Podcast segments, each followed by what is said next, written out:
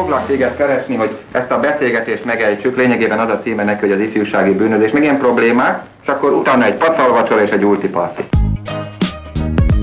Annó Budapest, az ismeretlen főváros és Punksnodded Miklós.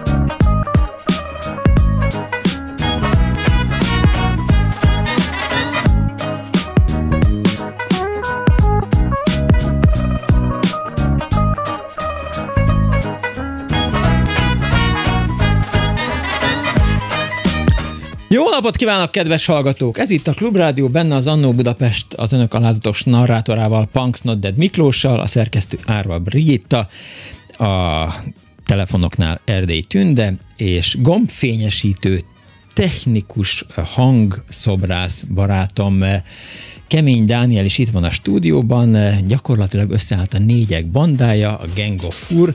Nagyon ajánlom mindenkinek a figyelmébe azt a videót, amit Pálinkás Huan készített, és nagyon szépen köszönjük neki, meg Kardos Józsnak is természetesen a hátteret mert hogy, hogy a, amit a Huan csinált filmet, most az Annó Budapest mai adásához, az olyan, hogy, hogy azt ha megnézi az ember, akkor utána nem is kell rádióműsort hallgatni. Tehát ha lenne benne hang, akkor, akkor azt mondanám, hogy hát ezt rakjuk be, ismételjük, és akkor négyig így el leszünk. Esetleg, ha valaki felhív bennünket a 2406953 vagy 2407953, akkor majd beszélgetünk vele, hogy hello, mi újságban, mi a hőség, eh, hogyan védekezel a hőséggel, meg ilyesmi, de hogy, eh, hogy egy olyan etüdött, egy olyan alkotást rántott össze a Huan, amitől hát tehát 4 perc, 36 másodperc. És gyakorlatilag a mai témánknak minden részlete benne van.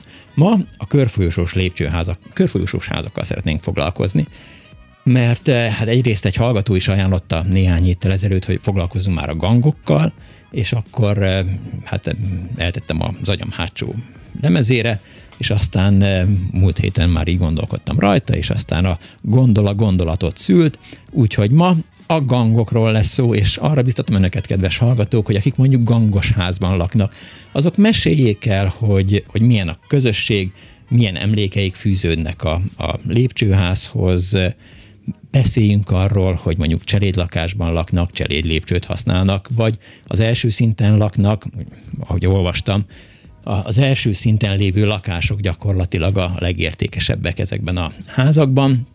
Úgyhogy gangok és körfolyosós lépcsőházak a mai annó témája. 24 06 illetve 24 Hívjanak és meséljék el, hogy milyen volt az, amikor bejött mondjuk a vándorköszörűs, bejött az ablakostót, vagy, vagy bejött a kintornás, vagy eh, mondjuk a házmester néni elkezdte verni a kolompot, mert hogy minden házban van kolomb, azért, hogy mindenki vegyen vizet, mert hogy jönnek az oroszok, és menjen mindenki pincébe. Mondja Dániel, mit szeretél volna? A drótustóttal ki akartam egészíteni. Vagy Jó, hát mindenféleképpen Múltkor megtudtuk, hogy mi, mit Igen. jelent akkor. Igen. Szóval erről szól ma az Annó Budapest, és a vonal túlsó végén itt van velünk eh, Zöldi Anna építész újságíró. Jó napot kívánok! Jó napot kívánok, üdvözlöm a hallgatókat is. Hogy, hogy tetszik lenni az út szélén? Jött már autómentő? hát most még a vihar fog azt hiszem hamarosan jönni, úgyhogy egyenlőre várakozunk. Kikönyökölt az autó? Tessék? Kikönyökölt? Baj lett az autó? Igen, igen, igen, meg, megadta magát, és nem megy tovább. Úgyhogy most egy nagyon kis barátságos egri térről próbálok itt a gangos házokról okosakat mondani. Hát figyeljen, elolvastam azt az írását, amit az Építészfórum, igen. zárójel, támogatom a, az orgánumot, eh, Köszönjük, havonta igen. rendszeres pénzösszeggel. Szóval, amit az Építészfórumon olvastam eh, az önök házáról, eh, körfősós házról a Margit körúton, akkor azt mondtam, hogy ha nem gangos házba laknék, akkor biztos oda szeretnék menni lakni, mert hogy, hogy az mennyire menő, mennyire jó, és, és mennyire együttműködik a, a lakóközösség. De kezdjük az elején. Hogy alakultak ki a fővárosban? Azt mondják, hogy, hogy budapesti sajátosság a körfősós lépcsőház építészet, vagy igen, vagy nem? Kezdjük ezzel. Hát ez igaz, tehát erre én nem találtam a szakirodalomban semmiféle épkézláb magyarázatot, hogy miért pont Budapesten, és hogy máshol miért nincsen. Annyi tudható, hogy, hogy hát az ingatlan spekuláció, a telek minél jobb kihasználása indokolta azt, hogy a, a telket, ahol először csak az utcavonalban volt egy-két szintes épület, fokozatosan kiegészítették először két oldalszárnyal, hátrafele, tehát ilyen alakú beépítés alakult ki, és végül pedig a leghátsó keresztszárnyat is beépítették. A kiegyezés után már ezeket a kétszintes épületeket is fölváltotta a négy-öt szintes bérház. Azt tudni kell, hogy ezek bérházak voltak, tehát mhm. kifejezetten azzal a célral épültek, építette a magánbefektető, többnyire magánbefektető, hogy kiadja a lakásokat, és ennek megfelelően nagyon változatos minőségű és méretű lakásokból álltak össze ezek a házak.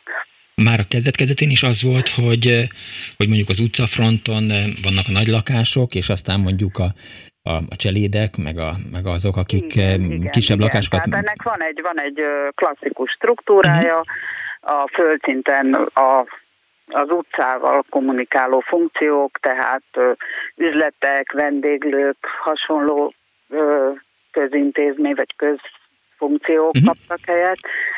És akkor az, e, miután nem volt lift sokáig, tehát mondjuk a 19. század közepétől létezik ilyesmi, de nem építették be elő, eleinte, ezért aztán az első emeleti legkönnyebben megközelíthető lakás volt a legértékesebb, ezek ilyen 8-10 szobás, nagyon luxus minőségű lakások voltak, és akkor ahogy haladunk fölfele, ö, csökkent a méret is, és a minőség is. És hát az udvari szányba pedig nyilvánvalóan, ahol már nem volt olyan jó a benapozás, oda ilyen kisebb szobakonyhás lakások kerültek, és ezeket sokszor tényleg csak a cselét lépcsőn vagy mellék lépcsőn lehetett megközelíteni. Gyakorlat... Ami egyébként mhm. a személyzet közlekedésére szolgált, szemben a szép díszes főlépcsőházzal, ahol a elegáns lakásokat lehetett megközelíteni. Az elsőn általában a tulajdonos lakott, vagy eh, volt, mondta, hogy ez a bérház? tulajdonos uh-huh. lakott, igen, igen, és volt, hogy, hogy azt is kiadták valamilyen nagypolgári család számára. Mondjuk most mára ez már szerintem megfordult, tehát uh, abban az időben nem volt ekkora forgalom, zaj, stb. stb. Ma már az utcai lakások kevésbé kedvezőek szerintem, mint a esetleg az udvarra nézők. Be kell, hogy valljam, tehát mi is egy ilyen házban élünk a családommal, Igen. és eh, én nagyon szeretek mondjuk így a, a lépcsőházban kódrogni, de uh-huh. és a, tehát nálunk például van olyan, hogy, hogy a fő lépcsőházban ott, ott vannak még azok a kis eh, fém eh, kalantyúk, amiben a szőnyeget bele lehetett fűzni, tehát uh-huh. hogy, hogy igen, a lé, igen, igen. szőnyegezett lépcsőn lehetett fölmenni, azt gondolom, hogy még a, a 19. század elején talán, vagy a 19. század, hát inkább elején. Hát igen, egészen elképesztően elegáns lépcsőházakat lehet találni. Változott az Budapesten területileg, hogy hol voltak elegánsabb házak, kevésbé elegáns. A fia még például egy olyan házban laknak, amit a Sikedant Albert tervezett, a Szépművészeti Múzeum tervezője, és ott egészen, egészen extra minőségű a lépcsőház is, meg a folyosók kialakítása is. Gyakorlatilag, De, tehát a, egy, ez a ház, ez úgy funkcionál, mint, mint egy falu?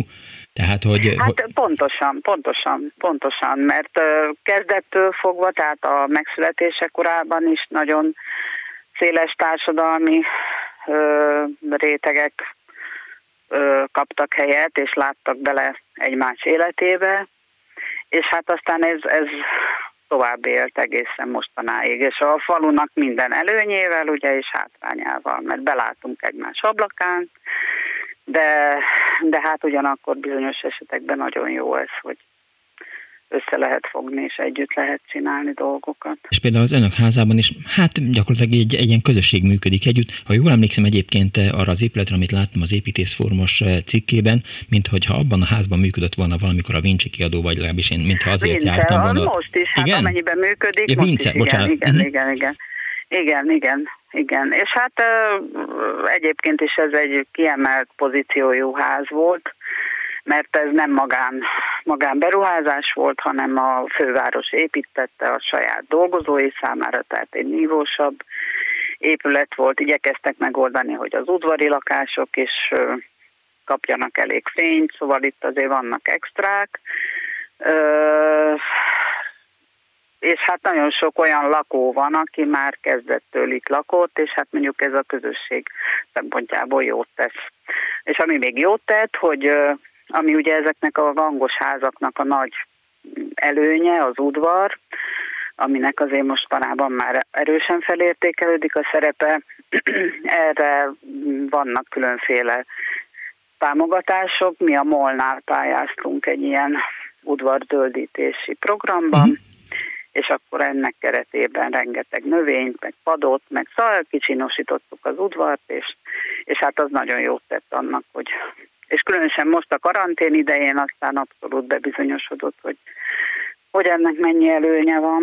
Önt, mint építészt nem zavarja, hogy, hogy hát nyilván a, a világ változásra kényszerítette ki, de hogy ma már nem lehet bemenni így udvarokat megnézni. Én amikor a hetedik kerületben valaki nyitva hagy egy kaput, vagy költözés van, vagy szemetet visznek, vagy valami, akkor biztos, hogy besúranak és, és körülnézek a házban, készítek egy-két képet, mert egyébként ezek ilyen gyönyörűek, tehát a Rákóczi úton is van olyan, aminek hatalmas nagy fa van a kertjében, mi is uh-huh. a hetedik kelet önkormányzattól kapott a mi házunk ilyen támogatást, hogy mit tudom én, kertes lépcsőházak, és aztán a, a Pötyike néni a földszinten az, az rendesen virágokat nevel, tehát olyan zöld, hogy, hogy amikor turisták elmennek ott a Barostéren előttünk, akkor, akkor el vannak csodálkozva. Uh-huh. Hát uh, inkább magánemberként zavar, hogy nem lehet, mert én is nagyon szívesen becsámborkok mindenféle udvarokba, értem az okát, de hát valóban jobb lenne, hogyha ezeket, ezeket lehetne használni. A városnak is jót tenne. Például egy ilyen városi sétán hallottam azt, hogy annak idején a külső WC-ket, mert ugye ezekben a házakban sokáig nem volt fürdőszoba, Igen. és a WC pedig a folyosó végén, és hogy ezeket a külső WC-ket a házmester köteles volt rendelkezésre bocsájtani, hogyha valaki a utcáról betévet, mert éppen dolga akadt. De jó. És hát ez például egy elég jó megoldás arra, amire mai napig ugye nincs megoldás, de hát egyébként is ezek az udvarok azért nagyon sok plusz tudnak adni. A, a, a pestiség és a budaiság megjelenik egyébként egy ilyen társasházas... Hát, e, erről nem tudok mit mondani, mert én egész életemben ebbe a házba éltem, ez egy budai ház, inkább egyébként a Pesti oldalra jellemző ez a beépítés, a Margit körútnak ez az oldala, ez, ez kivétel, de én ezt nem érzem annyira releváns különbségnek. Uh-huh. Amikor társasházi közgyűlés van, akkor mindenki ott ül az udvaron? Nem, hát azért ezt nem, ez, ez, ez túl szép lenne, nem, hát a közgyűlésen mindig ugyanaz az öt ember ül, mostanában már tényleg az udvaron egyébként. És ha jól láttam, akkor az önök házában hát gyakorlatilag ilyen értékmentés folyik, tehát eh, ha, ahogy néztem a képeket, eh, fel van tüntetve, hogy milyen híres szülöttei vannak a, a hmm. háznak, meg így üzengetnek egymásnak az emberek. Igen, hát itt vannak nagy előnyeink, eleve ebbe a házba több hm, jelentős művész lakott, lakik. Most is a, a, eredetileg úgy épült a ház, hogy a legfelső szinten mű, műterem lakások voltak, amiket a képzőművészeti alap adott aztán bérbe, és ö, most is nálunk lakik Váli Dezső, aki személyiségénél fogva egy, egy nagyon kollektív és ö, kedves ember, és hát az ő kezdeményezésére is történtek itt dolgok. Például van egy polc a kapuajba, ahova mindenki levihet könyveket, és hát gyakorlatilag egy ilyen szabadpolcos könyvtár, ezt a deske ácsolta össze. Uh-huh. Uh, részt vettünk a Budapest fáznak a, a, a, a 2012-es, tehát a, száz, a házunk épülésének száz éves évfordulóján, és ebből az alkalomból valóban készültek ilyen poszterek a kapuajba, ahol a, a hírességeket mutatjuk be. Bárdos Lajos lakott itt a házunkba, ö, azon kívül egy ö, hát az én nagypapám, aki Péceli Béla, aki egy jogász, várostörténész, tehát a fővárosnál dolgozott, és stb. sorolhatnám. Tehát valóban, valóban erre odafigyelünk, és ez jó érzéssel töltem mindenkit. Hallott arról, hogy van egy olyan kezdeményezés a Betlentéri Színházak színház részéről, hogy, hogy társasházak udvarán gangszínházat csinálnak? Hát mi ebbe azonnal jelentkeztünk, úgyhogy szeptember 6-án jönnek hozzánk, és nagyon izgatottam várni. Mit lehet erről a gangszínházról tudni? Hát erről sokat nem tudunk mi sem. Egy olyan történetet dolgolt, tehát ez valamiféle részvételi színház, a lakók aktív részvételé, tehát az ott helyben lakók aktív részvételére is számítanak, és eleve egy vangos házas történetet dolgozunk föl, valakik megpályázzák a házmesterlakást, és nekünk kell majd dönteni, azt még nem tudom, hogy hogy, Aha. és milyen alapon, arról, hogy kit fogunk befogadni, és kit nem. Az önök lakóközössége? Nagyon... Uh-huh. Az önök lakóközössége összetartó? Hát amennyire egy közösség úgy általában összetartó, igen. Tehát konfliktusok esetén abszolút voltak ilyen harcaink a Tékommal egy bizonyos antenna ügyében. Aztán természetesen hát vannak konfliktusok, dohányzás, szabad, hol szabad, nem szabad. De én úgy látom, hogy azért ezek, ezek, ezek elsimulnak. De vannak ilyen saját maguk által kinevezett házmesterek, akik azt gondolják, hogy a hát közös területeken? Ja, hogy, hát, hogy hol lehet dohányozni? Ez egy bonyolult kérdés, ez a dohányzás. Aha. A mai generációt zavarja, az idősebbeknek természetes volt, hát ebben meg kell egyezni. Szóval arra, arra tanít mondjuk egy ilyen ház, miután ö, szorosabb a kapcsolat valóban a lakók között, a térbeliség miatt is, hogy, hogy muszáj, muszáj kompromisszumot kötni egymással. Van egy emlékezetes története a házról? Húha, hát amikor a fiaim majdnem, de ez nem biztos, hogy ide illik. Tehát, hogy illik. ugye mi is rengeteget játszottunk az udvaron, meg a, tehát azért az ilyen házaknak ez egy nagyon nagy előnye, hogy ki lehet engedni a gyereket amit ma már ugye az utcára nem lehet, de legalább az udvarba ki lehet, és mi is rengeteget játszottunk, és aztán a fiaim is rengeteget játszottak, és egyszer kidobtak egy kis autót a lépcsőházablakból, és éppen akkor lépett ki valaki lent az ajtón, úgyhogy én majdnem börtönbe végeztem, de aztán megúsztuk. De jó. Köszönöm szépen, hogy rendelkezésünkre állt. Drukkolok, hogy menjen az autómentő, és biztatom hát, a hallgatókat. már éppen itt az ideje. Köszönöm szépen. Köszönöm szépen, hogy rendelkezésünkre állt. Viszont hallásra. Zöldi Anna építész újságíró volt az elmúlt néhány percben a vendégünk, és most kiderült, hogy a gangos házakról, meg a gangokról szeretnénk beszélni, meg a, a budapesti társasházakról, és hát várjuk a, a kalandokat, meg emlékeket, meg történeteket, hogy ki kit idegesített fel, ki és hogyan lépett föl. És hát így, tehát a házmesterség is az egy nagyon fontos része ennek a dolognak. Vannak időről időre emberek, akik azt gondolják, hogy, hogy az ő akaratuknak kell teljesül, teljesülniük a, a házban, és akkor kiírják azt, hogy itt nem közös helység, közös folyosókon nem lehet dohányozni, és aztán időről időre levelet írnak ennek, annak, amannak, hogy, hogy valaki nem jól viselkedik. Hát Dániel is föltettem neki a kérdést, van olyan hallgató egyébként, aki csak azért kapcsolta be a rádiót, megkérdezte a Facebookon, hogy lesz-e a Dani, mert ha igen, akkor, akkor jön, és meghallgat téged. Köszönjük szépen a hallgatóknak. Jó napot kívánok! Jó napot kívánok! Szervusz, Dániel! Szervusz! Azt akartam kérdezni, hogy, hogy igaz az a legenda, hogy a minden ilyen házban minél magasabb szintre mész, annál kisebb a belmagasság? Tehát, hogy nem, nem ugyanolyan magasak a, a szobák. Mert olvastam valahol egy ilyet, és gondoltam, hát ha erről... De ezt miért nem a Zöldi Annától kérdeztük meg az Isten szerelmére? Á, Tehát, hogy, hogy mi a harmadik emeleten lakunk, és nagyon nagy a belmagassága az ingatlannak. Hát, hogy hány emeletes? Három. Három. De, de összesen. Tehát összesen. összesen. Aha. Tehát Akkor mondjuk nem tudom mondani azt, hogy a feletted lévő az, az milyen. Nem, nem, nem, fölöttünk már csak, fölött, fölöttünk már csak a padlás van. Az mondjuk valószínűleg alacsonyabb. Szóval, hogy ugye vidéki gyerekként te is vidéki vagy, meg én is, csak te angyalföld vidéki, én meg, én meg egy kis, kisvárosi vidéki. Szóval nekem nagy csoda volt az, amikor beköltöztünk egy ilyen házba, és és még a Szent Király utcában volt, és aztán elő-elő került, hogy, hogy így bemutatkoztak egymásnak a lakók, így szobáltak egymással, összejártak. Jó ide. közösség van az ilyen lakásokban, vagy házakban? Vannak jó közösség, azt nem, igen. Tehát, hogy, hogy nálunk a szomszéd egy evolúció matematikus.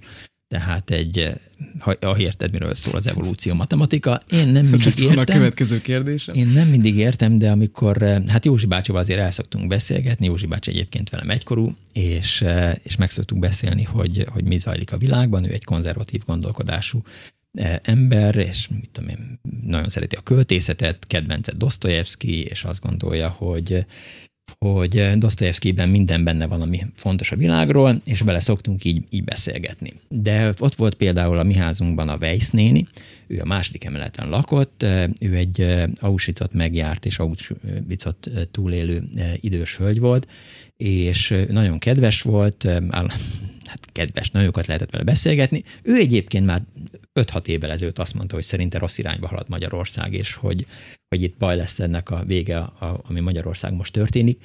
És, de mondjuk Weiss néni volt az is, aki főjött a harmadikra, és, és amikor nem voltunk otthon, és a kutya éppen ugatott, akkor oda ment és megpróbálta rábeszélni a kutyát, hogy ne ugasson. Na de hát a kutya az természetesen nem úgy működik, Angyali.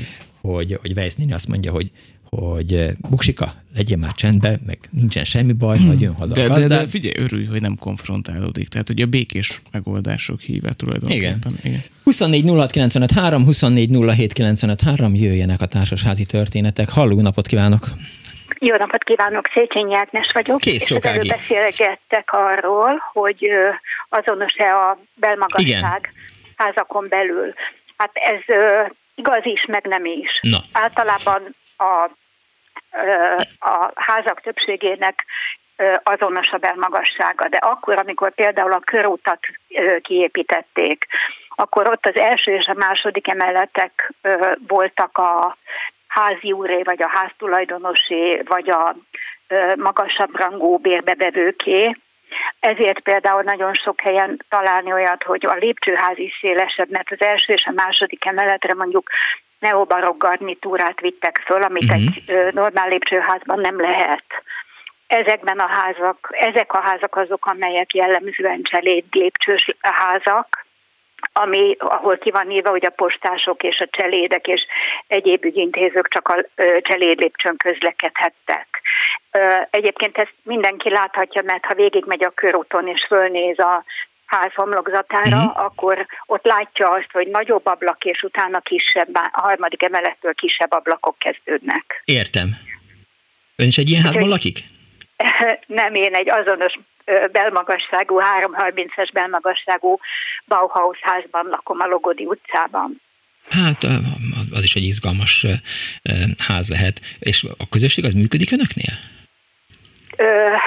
Erről, erről nem merek nyilatkozni. Uh-huh. Szerintem nem működik, és a legkevésbé közösségi ember a alig egy hete tartott lakógyűlésen azt mondta, hogy nekünk nem kell közös képviselet, mert mi mindent meg tudunk oldani, uh-huh. mert ez olyan jól működő lakóközösség. És ezt rögtön azután mondta, hogy az egyik lakónak azt mondta, hogy most én szívesen följelentenélek téged, 3500 forint ö, csak az ügyirat benyújtása, mert hogy a légkondicionáló nem oda van egészen szerelve ahova. Úgyhogy nem működik a Aha. lakóközösség. Most már bátran voltam és kimondtam. Értem. Köszönöm szépen, hogy hívott bennünket, és ezzel az információval segített Dániel barátomnak meg nekem. Kész csókom. Nagyon szívesen. Viszont hallásra. 20... Azok, ezek szerint vannak igaz dolgok az interneten. Igen, igen, tehát például bombareceptek, azok majdnem biztos, hogy igazak. Igen, de mondjuk nem, nem tudom, tehát betegségemet nem onnan diagnosztizálnám, de ez legalább igaz. Jó, jó, jó. És ha már szóba kerültek ezek cseréd lépcsők, nálunk is van ilyen, és és szokták is használni egyébként, tehát azoknak, akik mondjuk könnyebb följönni a hátsó lépcsőházba, azok az, azon szoktak, meg a padlásra is azon lehet fölmenni, de a mi házunk az tényleg ilyen nagyon szép, tehát nagyon szeretem. Halló, napot kívánok! Halló! Kész, csókom! Jó napot kívánok, én Kardos Anna vagyok. Üdvözlöm, Anna. Ugyan már nem lakom körfolyosos házba, de a gyerekkori emlékeim oda ehhez fűznek. De jó. A hatodik kerületben laktunk egy ilyen házba 13 éves koromig. Hát, hogy miket tudnék erről mesélni? Hát Meséljen. például azt, hogy ott is volt fölépcső, meg hátsó lépcső, volt egy darabig még az a mellékhelyiség, ahová el lehetett menni annak, akinek nem volt fürdőszobája. Gyerekkoromban sokszor kiengedtek engem is játszani. A földszinten ott volt a poroló, hmm. mi lehetett pörögni, meg rámászkálni, mint egy mászókára. A gyerekekkel a házban rengeteget bujócskáztunk, és nagyon jó volt az, hogy a kétféle lépcső lehetett össze-vissza szaladgálni, hogyha túl késő volt, akkor ugye kikúrjantottak a szülők, hogy azonnal menjünk be hmm. vacsorázni, ebédelni, vagy mit tudom én mit csinálni. Még annyit, hogy amikor végre lett televízió a házban, akkor volt egy kedves néni, aki azon a szinten lakott, ahol mi, uh-huh. és mikor mese volt, akkor elhúzta nekem a függönyt, és én kívülről nézhettem a, az esti mesét a tévében. Hát mondjuk ennyi. De rendes volt, és azt így lehetett, lehetett, összejártak egyébként a lakók? Vagy... Hát nem, nem nagyon. Emlékszem ezekre a kongatásokra, amikor elzárták a vizet. Emlékszem arra is, hogy beengedték az ószerest, meg a köztörűst, és azok lent kiabáltak, sőt volt kintornás is, aki tekerte a zenegépet, uh-huh. és akkor dobáltunk le neki apró pénzt a, a folyosóról, Hát körülbelül ennyi. És megkérdezhetem, hogy mivel csomagolták az apró pénzt a folyosón, amikor ledobták? Semmibe. Szerintem lehet, hogy volt, most, most, hogy így mondja, lehet, hogy volt olyan, hogy, hogy egy papír igen, darabba beletettük, igen. és úgy, de... Mert akkor nem gurul el. Igen, de szerintem volt olyan, aki egy az egy beledobta. És mondjuk egy pohár lisztért, vagy, vagy két tojásért át lehetett menni a szomszédba? Hát igen, igen, sőt azért volt, most, most hogy így mondja, emlékszem, hogy volt egy néni, aki néha vigyázott rám, mert a szüleim sokat dolgoztak, uh-huh. és akkor őrá bíztak addig, amíg nem tudtak hazajönni. Volt olyan szom, hát ahol a gyerekek voltak, akkor a, azért a gyerekek játszottak egymással is átmehettek, de én olyanra nem emlékszem, hogy így vendégeskedtünk volna a szomszédba, vagy nálunk valaki a házból. És azt tudom, hogy néhány évvel ezelőtt megpróbáltam visszamenni, megnézni, hogy hol laktam régen, de nem tudtam bejutni a házba. Pecsöngetni meg nem mertem sehova. Igen, ez annyira bosszantó, hogy, hogy, hogy ezeket a, mert tényleg éppen ezt mondtam a, a Zöldi Annának is, hogy iszonyatosan szép házak vannak, iszonyatosan szép udvarok, nagyon szép körfolyosók, nagyon szép lépcsőházak, nagyon szép liftek, és az emberek ezeket nem tudja megnézni, kivéve amikor van mondjuk a Budapest 100 nevű akció, amikor... Igen, akkor azért be lehet járni pár ilyen házat, szerencsére. Értem. Köszönöm szépen, hogy hívott bennünket. Én is szívesen viszont Kész csokon, viszont hallásra. 24 06 95 3, 24 07 95 3, gangkalandok vannak ma az Annó Budapestben, és hát nyilván vannak olyan hallgatóink is, akik egyébként nem gangosházban laktak, annak is van egy bája, eh, és Dániel sem gangosházban lakik most. Eh, halló, jó napot kívánok! Halló, jó napot kívánok! Völgyi Márta vagyok. Kész csók. Én Gangos házba születtem 1945-ben, nagyon-nagyon régen, a Rákóczi út 11-be, uh-huh. ami azért volt érdekes, mert egy hatalmas ház a Rákóczi út és a Puskin utca sarkán. A Posta fölött? háznak három lépcsőháza is volt.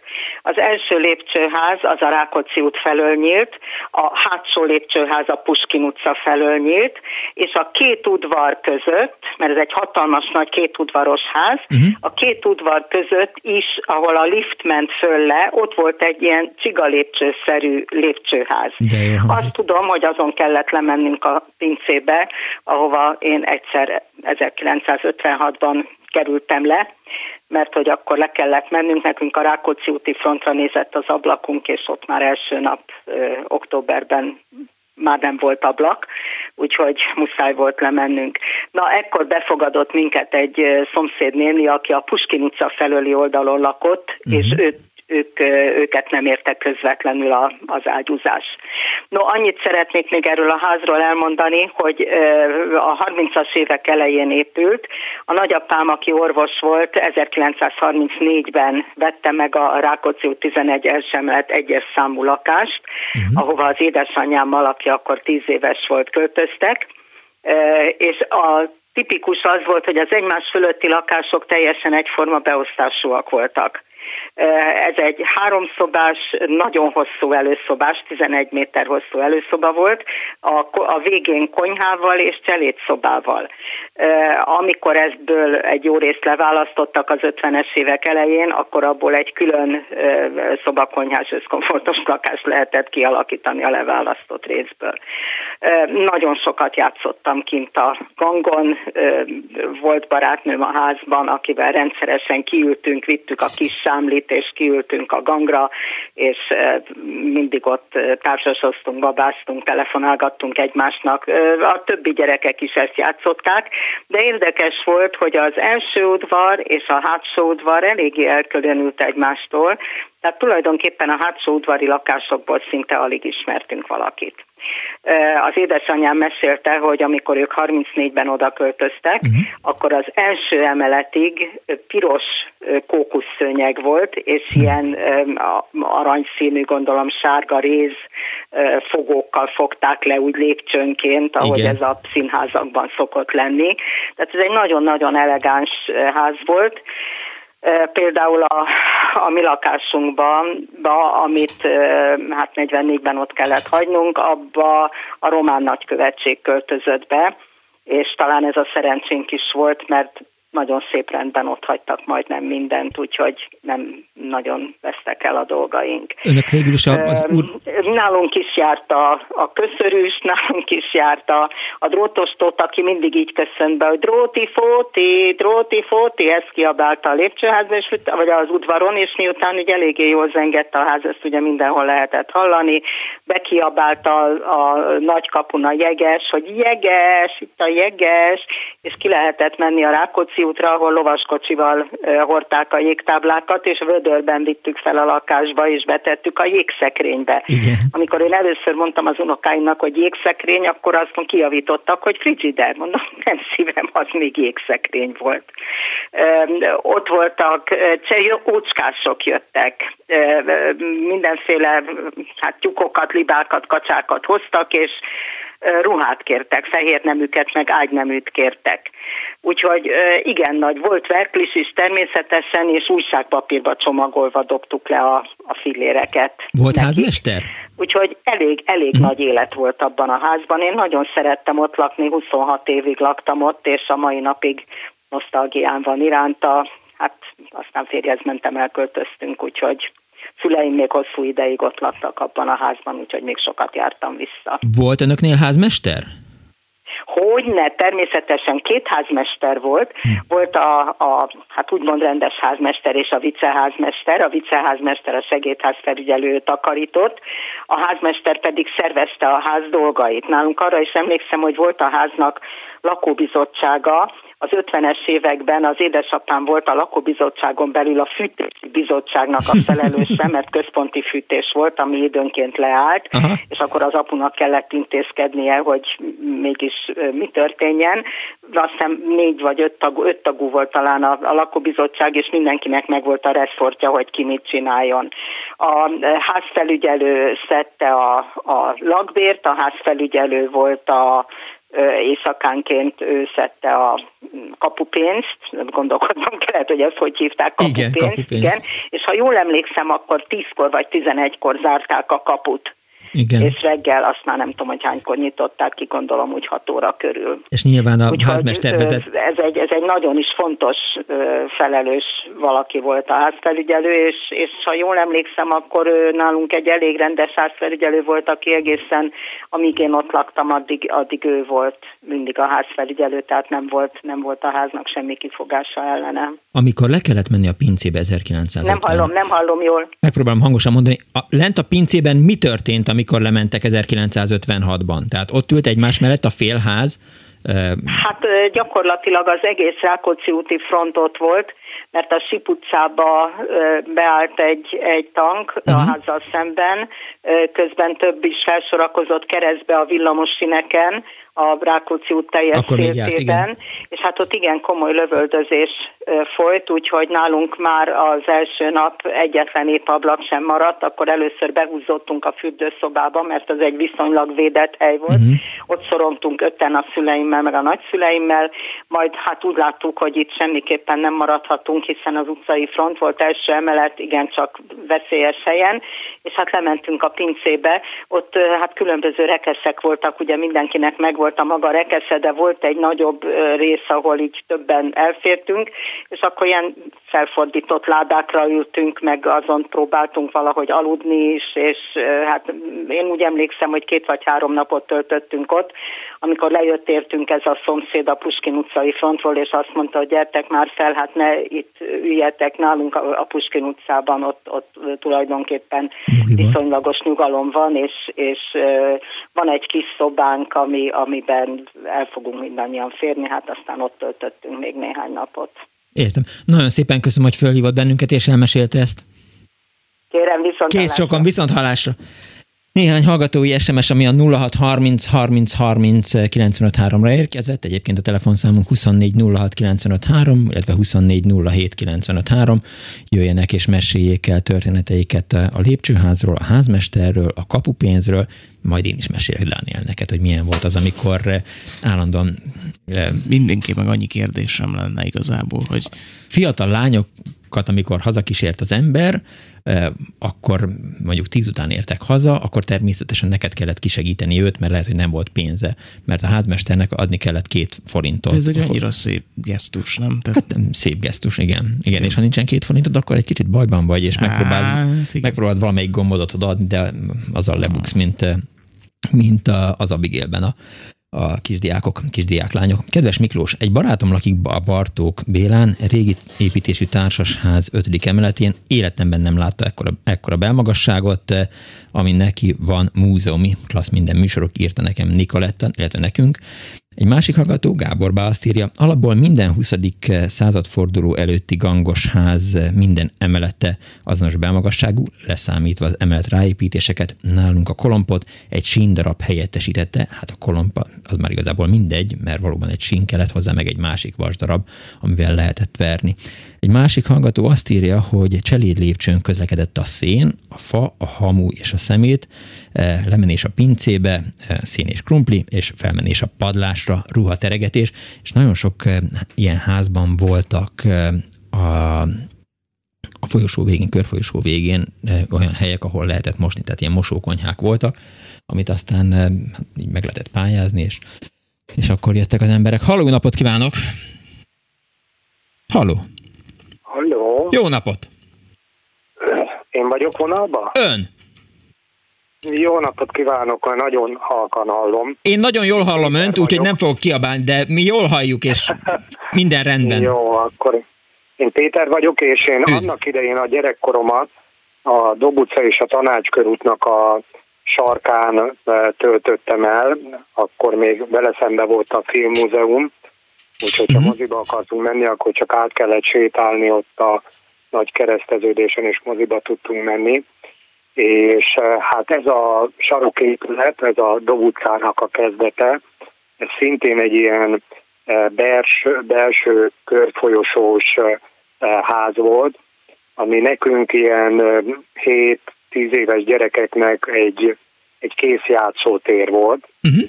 és ennek három lépcsőháza volt, ABC lépcsőház, és a, a B lépcsőházba ennek a házmesternek, ami már sok helyen előjött, még volt egy kis fülkéje is, tehát mhm. az, az ott ült, és amikor valaki föl akart menni a lépcsőházba, akkor ellenőrizte, hogy csak azok menjenek be a, a lépcsőházba, akik valóban ott laknak, mindenkit ismert is.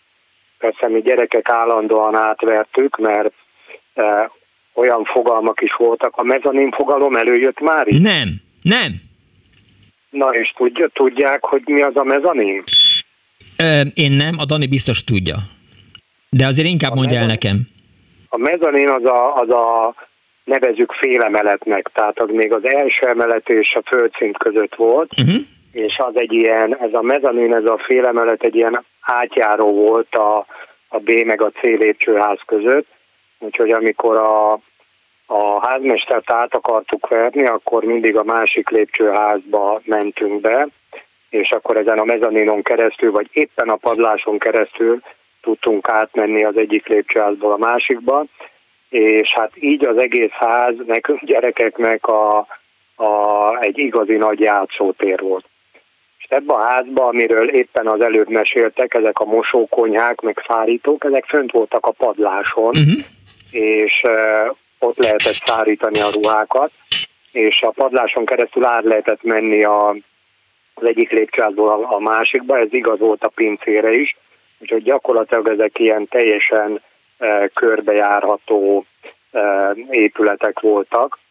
És hát természetesen a gyerekek, főleg mi magunk, voltunk a legrosszabbak, mert ami rosszat el lehet követni, azt mi mindent is követtük, úgyhogy ha valami rossz történt a házban, akkor, akkor biztos, hogy a papokhoz jöttek, hogy a papok csináltak valami, valami rosszat. A papok kik És voltak? Erre... Még egyszer? Kik voltak a papok?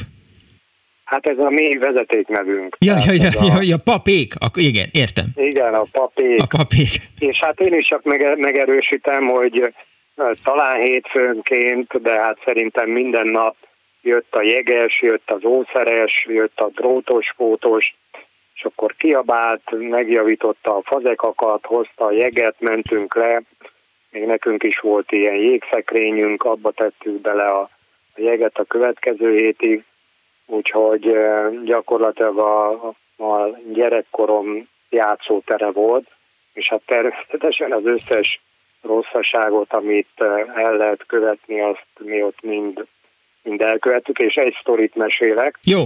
Lent a földszinten volt egy fodrászat, és hát amikor végeztek ezek a fodrász hölgyek, akkor volt egy öltözőjük, és ott öltöztek, zuhanyoztak, és ott, hogy szellőztessék az ablakot, egy ilyen felső bukóablak ki volt nyitva, uh-huh.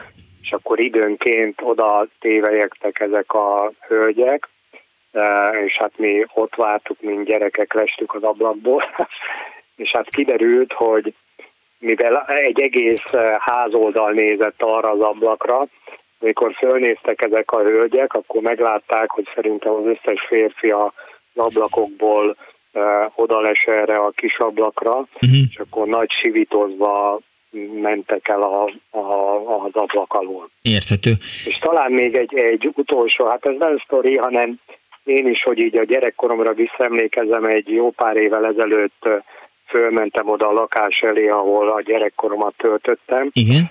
És a körfolyosónak a végén volt a barátom, akivel a sok rosszaságot elkövettük, és éppen jött végig a folyosón, de hát nem mertem megszólítani, mert mm, ki volt öltözve, látszott, hogy sietés munkába megy, hm.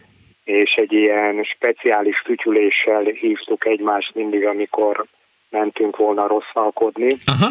És hát gondoltam, hogy utána fütyülök, de aztán láttam, hogy siet, úgyhogy nem mertem nem mertem leszólítani, hogy ott meg kell állnia, de fölmerültek bennem a gyerekkori élmények. Mutassa meg nekem azt a füttyöt most!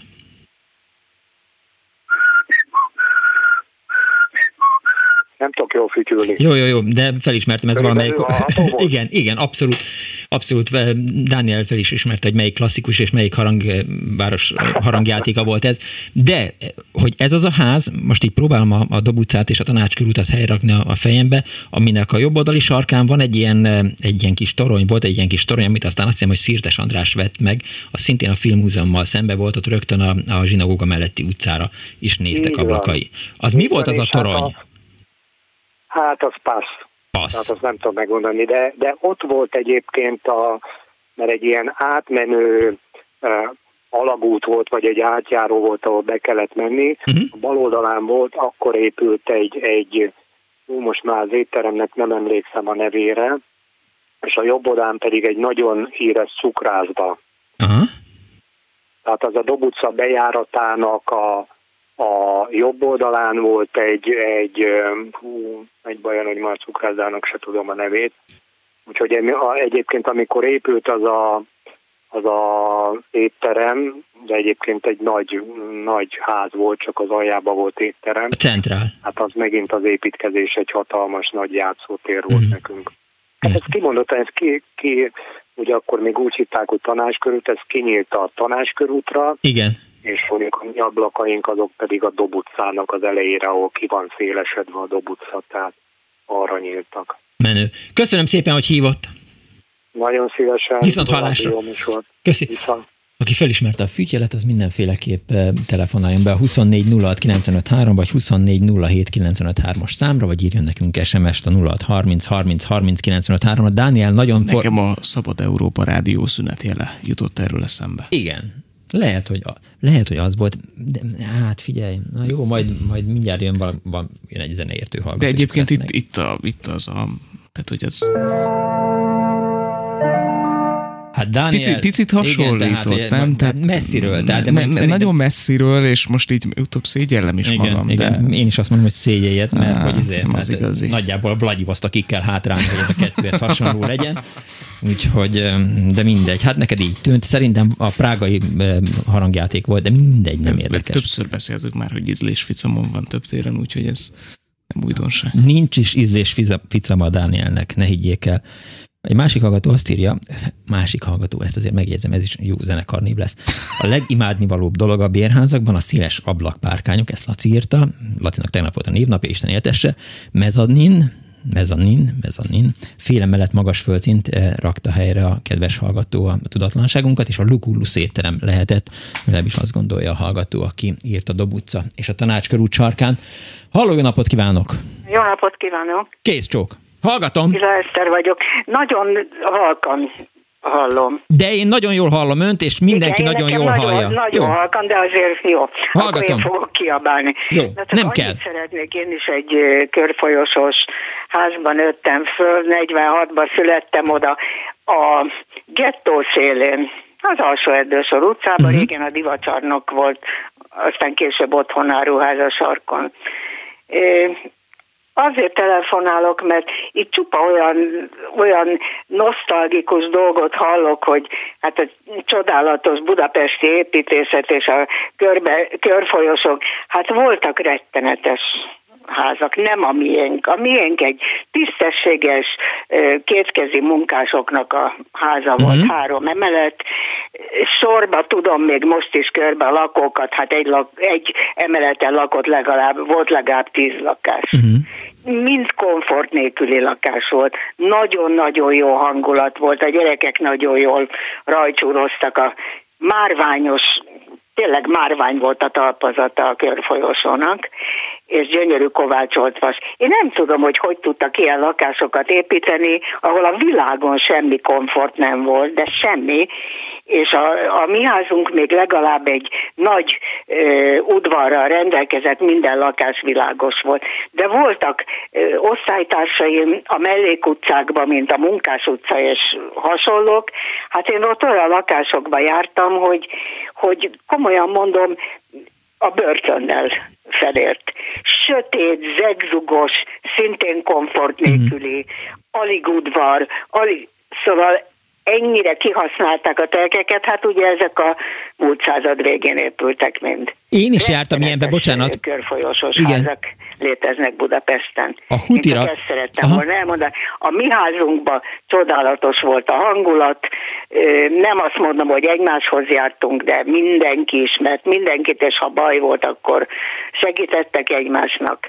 Egy telefon volt a házban, de oda mindenki várhatta a hívást, mert a Spitzer bácsi az mindenkinek szólt, és Aha. mindenki futott a telefonhoz.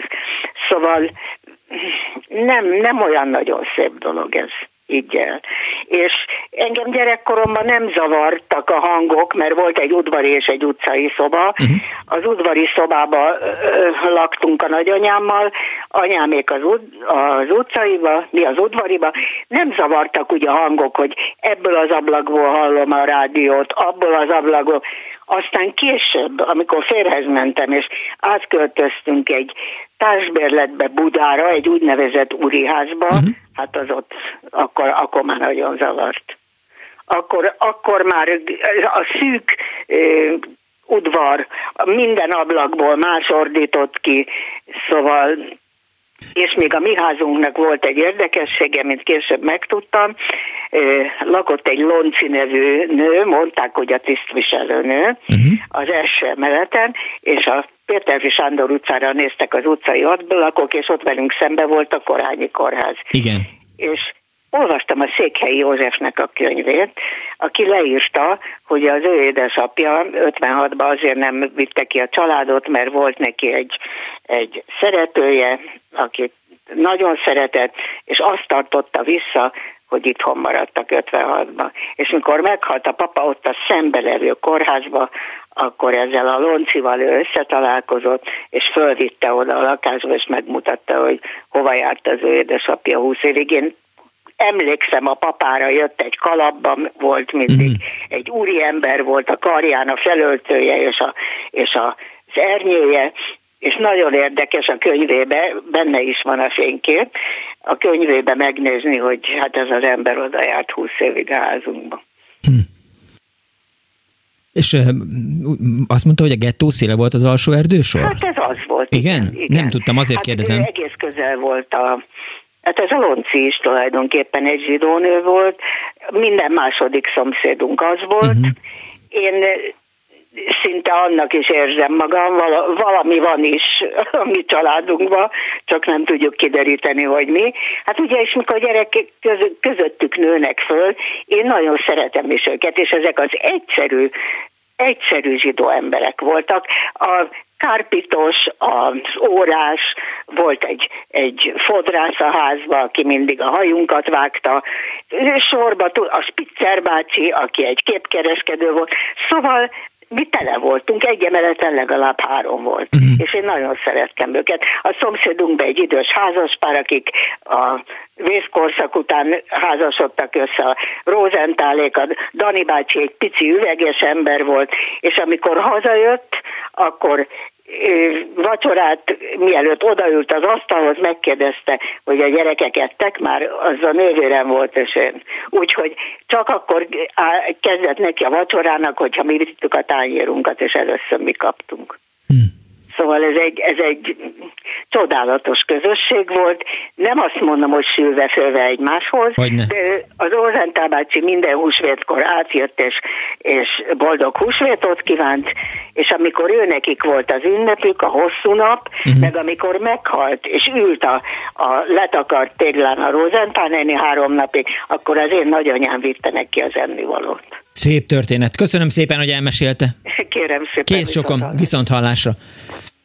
Egyrészt Göcei Zsuzsa helyre rakta, Dunán innen Tuszán, Dunán innen Tiszántúl, a, és hogy valóban lehetett ez a szünetjel is, de egy másik hallgató meg azt írta SMS-ben, a Yeti, hogy a fütyjelet sokan használtuk, a neve is volt kék, lila, kék, valamelyik ifjúsági filmben is volt ez, én sem tudok fütyülni, úgyhogy majd megkérdezem Bádert, hogy ő tud-e.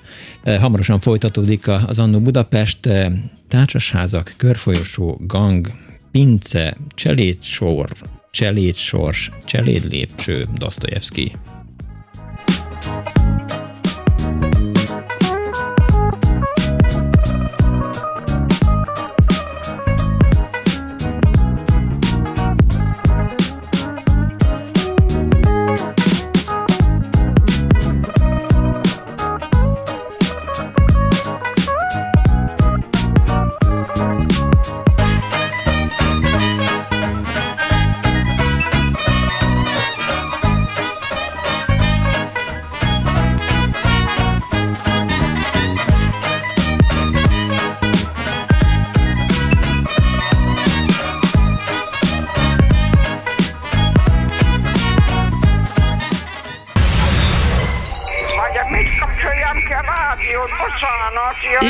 Jaj, igen, igen. Elnézést. Jó napot kívánok. Mert ez a kis éppen olyan jó, és éppen azt teszi, amit kell. Annó Budapest, az ismeretlen főváros és Punksnodded Miklós.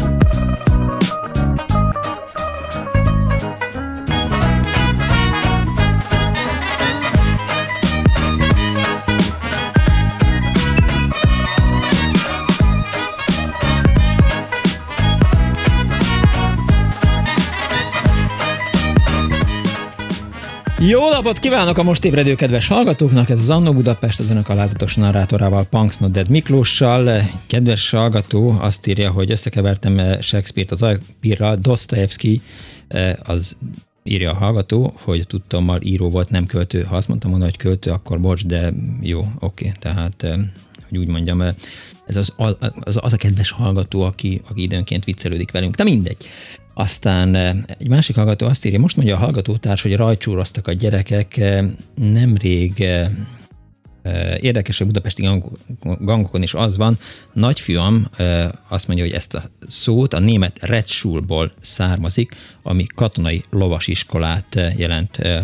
Ezt nem tudtam, hogy a rajcsúrozás. Hát ezt mindenféleképp a a nyelvész műsorunknak ajánljuk figyelmébe, de ők nyilván tudják. De én nem tudtam, úgyhogy köszépen. De ha már a vasiskolánál tartunk, ugye a Barostértől nem messze volt a Tatterszál, és emiatt minden lakás mellett van egy, egy valami, amiről nem tudtuk, hogy micsoda.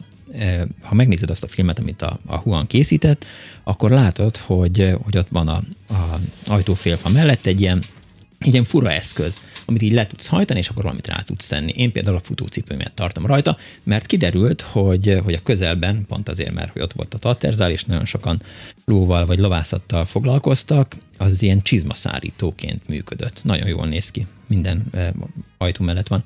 Egy másik hallgató azt írja, hogy a gettő egy kicsit bejebb kezdődött, a mai Kertész utcánál e, géppuskafészek volt, már mint e, nyilván arra gondol a hallgató, amikor megkérdeztem, hogy mi volt a dobésa a tanácskörút sarkán az a, az a tető, amit eh, mondom, aztán Szirtes András eh, vett meg, és aztán adott tovább. Géppuskafészek volt, írja a hallgató. Tivadar küldött egy számot, hogy ő ajánlotta ezt a műsort, ezt a témát, eh, hogy hívjuk fel, de valahogy megpróbáljuk fel, és az Istennek sem sikerül. És még a Facebookra érkezett néhány bejegyzés, hogy meglátták a képet, amin ott állok a egyébként Józsi szomszéd előtt, és azt írja, hogy már is rosszul van a hallgató Csák Katalina az alacsony korlát miatt. A harmadik emeleten laktam, de pár év múlva visszatérve szédültem, megint meg kellett szoknom. Talán nem árulok el titkot, hogy Árva Brigitta is így van ezzel, tehát nagyon szereti a, a körfősós eh, lépcsőházakat, de ha első emelet fölé kell menni, akkor már kapaszkodik, és tériszonya van, meg lehet egyébként azt szokni. Azt írja Opic Éva, 8 éves koromig ilyenben laktam, 13. kerület Kartács utca, második emelet, visszatekintve is nagyon szerettem, mint gyerek, minden lakásban bejáratos voltam, árultam az uzsonnás táskámmal a vállamon az villamos jegyeket, itt ott kaptam 10-20 fillért, Erről azért hamar leállítottak, az ajtók nyáron nyitva, mindenki tudott mindenkiről mindent, szomszédás, mindennapos kispaprika, kisbors, ha elfogyott, nem volt gond, a gyerekek bandákban, a házzal szemben grund volt, az utcán eperfa, imádtam, nemrég arra jártam, örülök, hogy nem bontották le, hanem egy építető kibelezte, és újra pakolja korszerű lakásokkal, de megőrizve a fő profilt, ha lenne pénzem, ott vennék lakást, és még azt is írja, hogy emlékszik rá, hogy az 50-es években nagy lepedőket lógattak le, és rákos is propaganda filmeket vetítettek a, az udvaron. Aztán jött néha a drótos, meg a jeges, meg a szódás hozták a szenet, szóval hangulatos volt, és a kintornásra is emlékszik Opicéva. Dániel, mit szeretnél a száddal mondani? Pont ezt akartam egyébként tőled kérdezni, hogy a napjainkban egy ilyen baromi nagy udvart hogyan hasznosítottok a házaljában? Tehát, hogy mire használják az ott lakók az udvart, ami van, de hogy így nagy Hát figyelj, nálunk az van, hogy, hogy néhány évvel ezelőtt volt egy, egy ilyen udvar felújítás, aminek az lett a vége, hogy, hogy ilyen kő virágtartókat építettek ki, tehát nagyon sok virág van az udvarunkon, majd mindjárt küldök neked egy képet, vagy egy ilyen videót, vagy a, amit a süti fényképezett, vagy videózott, tehát van egy ilyen felső gépállás, nagyon jól néz ki az udvarunk, és teli van zölddel, meg hát van egy-két szék is, tehát ha valaki esetleg ott megpróbál megpihenni, akkor meg tud, és még van egy kis szökőkút is, amin, eh, amin, aminek a, a szökőkútja az párosodó teknősök. Kicsit ilyen furcsa. Kicsit elvesztette a szökőkút jellegét. Elvesztette a szökő igen, igen, mondjuk igen. Tehát ezek a teknősök mindenféle kép furcsák. 24 06 95 3, 24 07 95 3. Halló, jó napot kívánok! Halló! Kész csók, jó napot! Jó napot kívánok! Hát én azt hiszem, hogy már többnyire mindent elmeséltek, amit, amit én is meséltem volna. A hetedik kerületben egy két emeletes gangos házban laktunk, és nagyon-nagyon boldog volt a gyerekkorunk. Rajcsúroztunk, körös körül futkostunk, futkostunk a folyosón, a lépcsőházban leföl, és érdekes, hogy nem szóltak ránk a szomszédok. És nyitva voltak az ajtók, ott nem, nem, nem volt fegyelmezés. És emlékszem arra, ami, amit, amit én évtizedek alatt a többi emlékkel eltemettem, és most valahogy eszembe jutott. Gyönyörű idő volt, anyukám egy sűrű fésűvel, valami büdössel fésült a hajamat, uh-huh. valószínű, hogy meg volt az oka. És egyszer csak valaki belépett az udvarra, és, és és meglátta valaki, és boldogan elkiáltott, és sikított, és sírt, és őrjöngött. Na. És akkor anyuka azt mondta nekem, biztos megjött a Kleiné lánya. Hm. De nem ő jött meg, mindenki kiszaladt a folyosón. Nem a Kleiné lánya jött meg, valaki más, de körülvették, és nagyon tudom, hogy boldogok voltak, és ottan már úgy nem nagyon emlékszem, hogy miket kérdeztek, miket mondtak, csak azt tudom, hogy utána már csak egyszer voltak ilyen boldogok. Uh-huh. Ne haragudjon, elnézést kérek. Viszont hallásra. Kész sokan viszont hallásra. 24 06 953, 24 07 953. Halló, napot kívánok! Halló, Nörbek Krisztina vagyok. Jó napot kívánok! Üdv Kriszta! Jó napot mindenkinek. Én ugye nem laktam ilyen gangos házba, de vannak élményeim, de azt is el kell mondanom, hogy megnéztem ezt a nagyon klassz YouTube-os beharangozót, Aha. amit a kollega csinál. Igen, a Huan. Hát csodálatos, nagyon klassz, és nagyon emberi sorsokat ábrázol, mindenkinek ajánlom.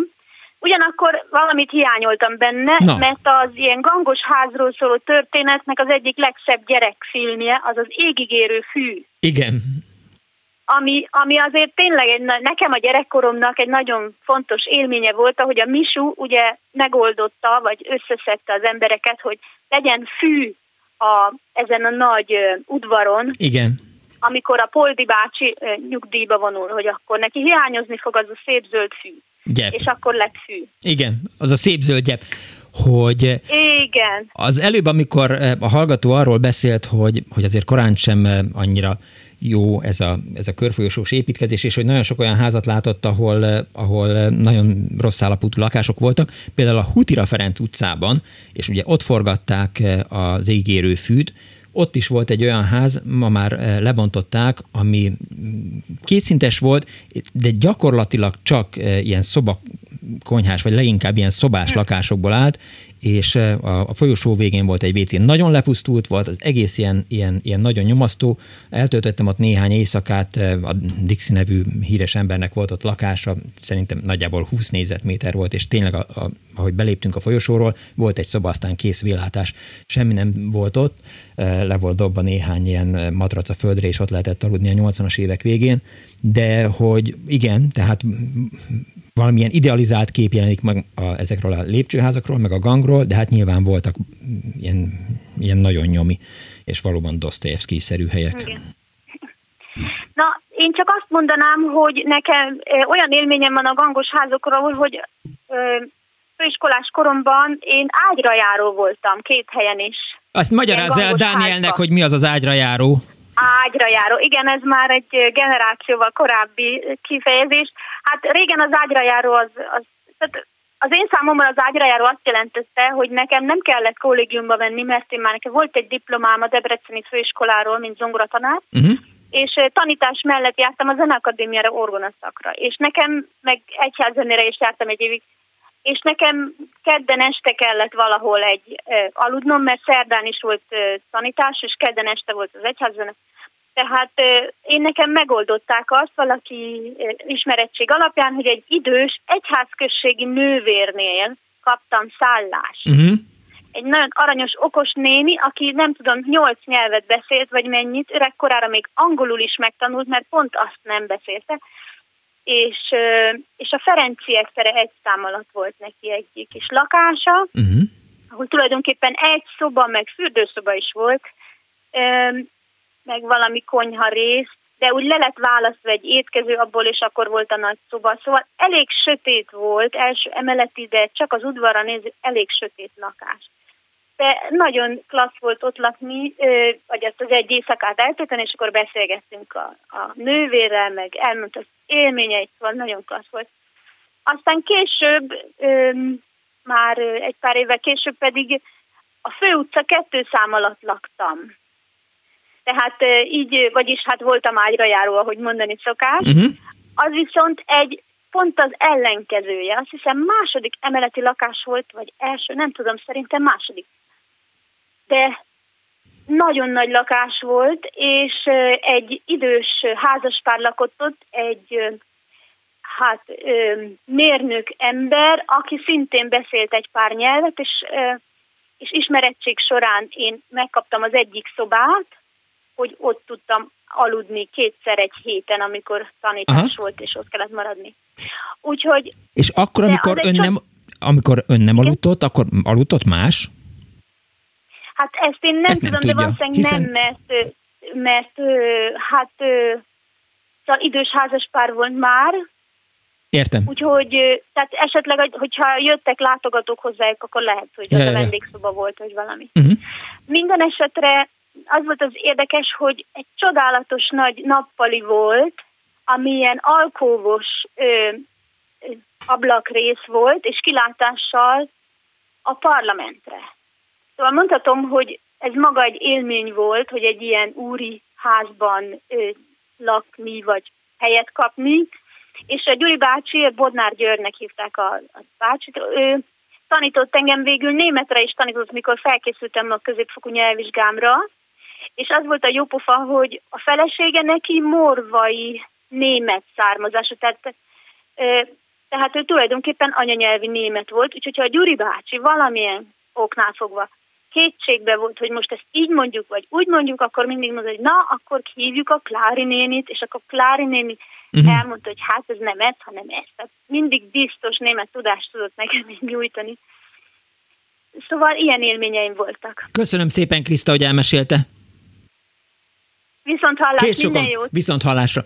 Azt már az előbb mondani akartam, hogy amikor szóba került, hogy viceházmester, meg a házmester, hogy a kocsma kultúra az hogyan is őrizte meg ezeknek a társasházaknak a jellegét, vagy ugye volt lakófröccs, ami mit tudom én, jaj, most nem, nem mondom, hogy milyen arányban volt, mert azt gondolnám, hogy 5-1 volt a, a szóda és a, a bor, a viceházmester, a házmester, a nagyfröccs, a lakófröccs, mindegy. Ezt most nem tudom, mert nem iszok bort hiszen a nevem az Punks Not Dead. De hogy egyébként Pálfi Gyuri azért helyrakta, a, hogy, hogy hogyan is hangzott a Dostoyevsky, én sem, tehát nem mondhatom azt, hogy Dostoyevsky költő volt, hiszen nem volt költő. És azt mondja a Gyuri, hogy amikor beszéltem a, a Józsi szomszédról, evolúcióbiológus, evolúciómatematikus, hogy akkor mondtam azt, hogy szerette a költészetet és Dostoyevskit, tehát így hangzott a mondat, tehát korán sem volt arról szó, hogy, hogy Dostoyevsky költő lett volna, és valóban a Jóska szomszéd azért előfordult, hogy így kiültünk, nálunk volt egy, egy ilyen függőágy, és nem függőágy, hanem egy kempingágya a gangon, a folyosón, és kiültünk. Ezt nem vitték onnan? Nem, de hogy?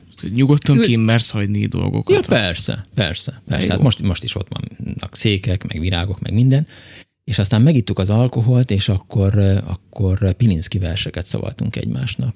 Ez így volt. Na mindegy, de ez rég volt. Halló, jó napot kívánok! Halló, jó, jó napot kívánok! Jó napot kívánok! Örülök, hogy végre szót kaptam, én javasoltam ezt a témát. Na!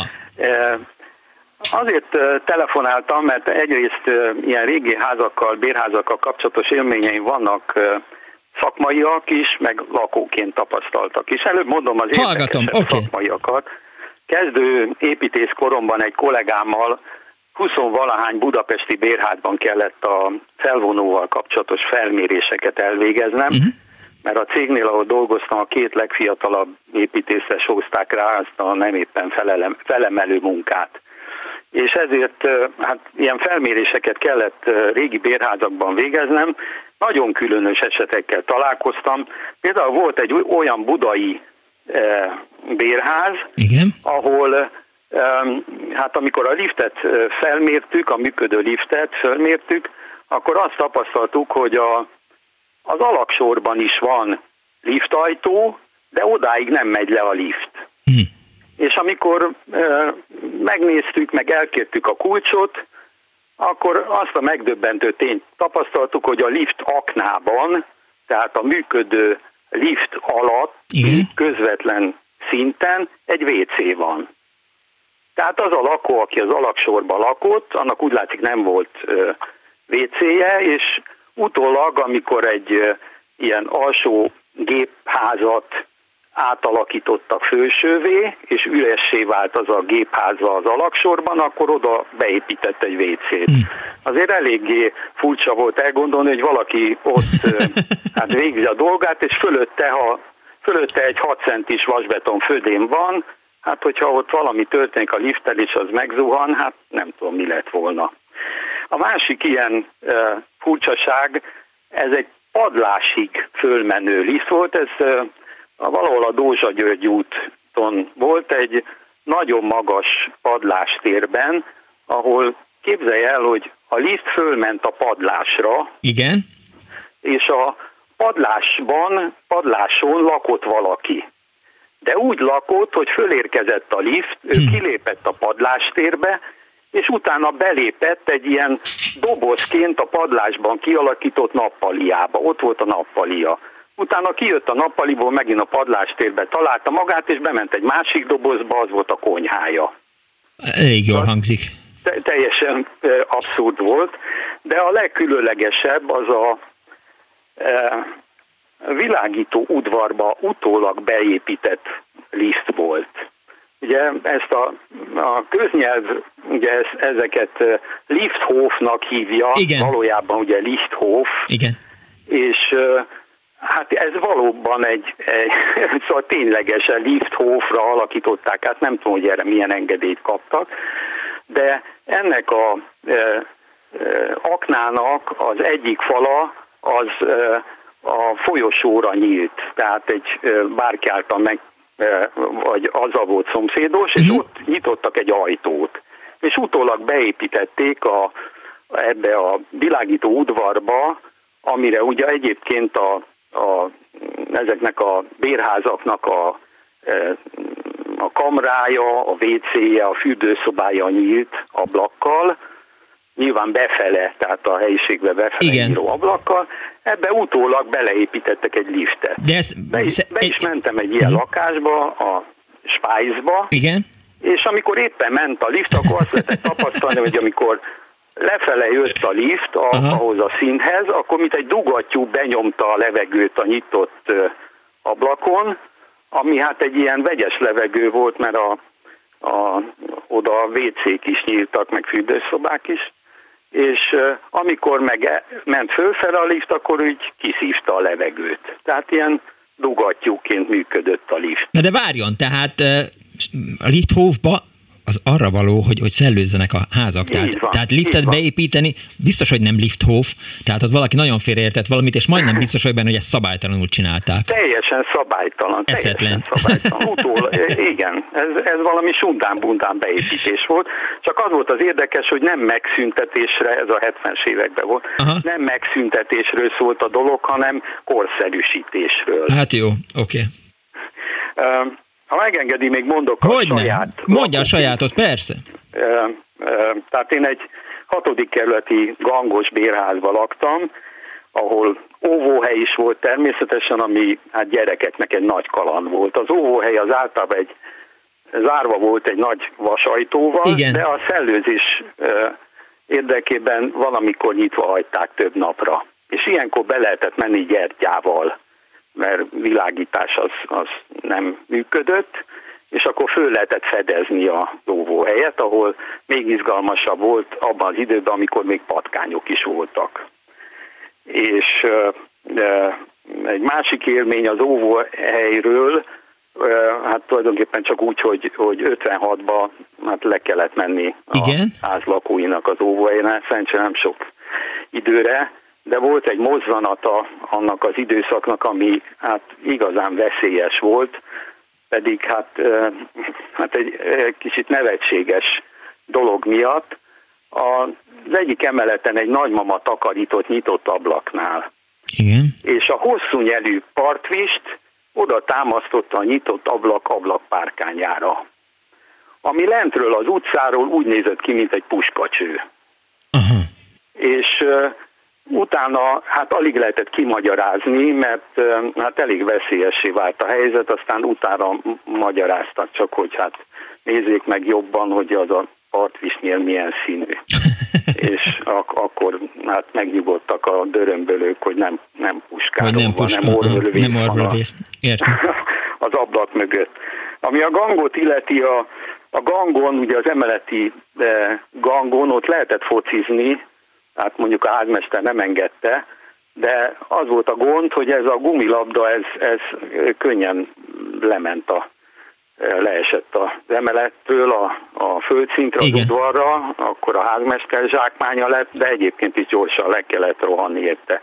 És ezért a nagymamám eh, segítségével eh, visszahoztam, a, visszahoztuk a rongylabdát. Nem tudom, hogy erről hallott el, de hát ez zokniból, újságpapírból és megfelelően hálószerűen kötözött spárgából állott, uh-huh. amivel egy nagyon szép formás rongylabdát lehetett készíteni, ami nem pattogott úgy, mint egy gumilabda, és, és nyugodtan lehetett a gangon vele focizni. Ja, értem. Tehát e, ilyen. A padlásról még annyit, hogy a padláson természetesen ruhaszárításra minden családnak volt egy, egy rekesze. Igen? Nem is zárt rekesz, nyitott rekeszek, és valóban a nyikorgó kosárral mentünk föl. Hát nem, a, nem a mamával, hanem a nagymamával a padlásra, és ott teregettük. És tudja, ja, hogy, hogy, nagy...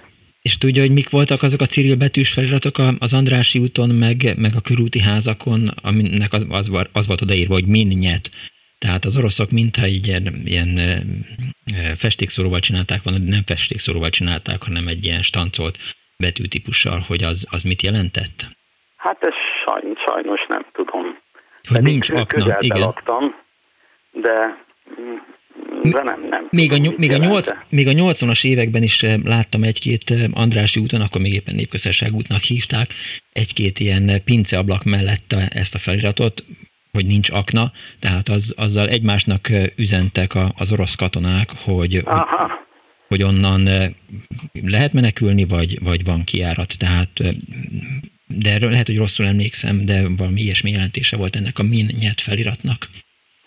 Voltak a, akkoriban is, ez még eszembe jutott, hogy hát nem, nem olyan feliratok, mint most, amivel összefújkálják a házfalakat, hanem Igen. ilyen krétával írt feliratok, még a házakban is. A, a legérdekesebb, ami a mi házunkban volt, az volt, hogy nem tudom milyen idegen szó ismerettel rendelkezett a szerző, de ez volt kírva, hogy Éva hülye optimista ló.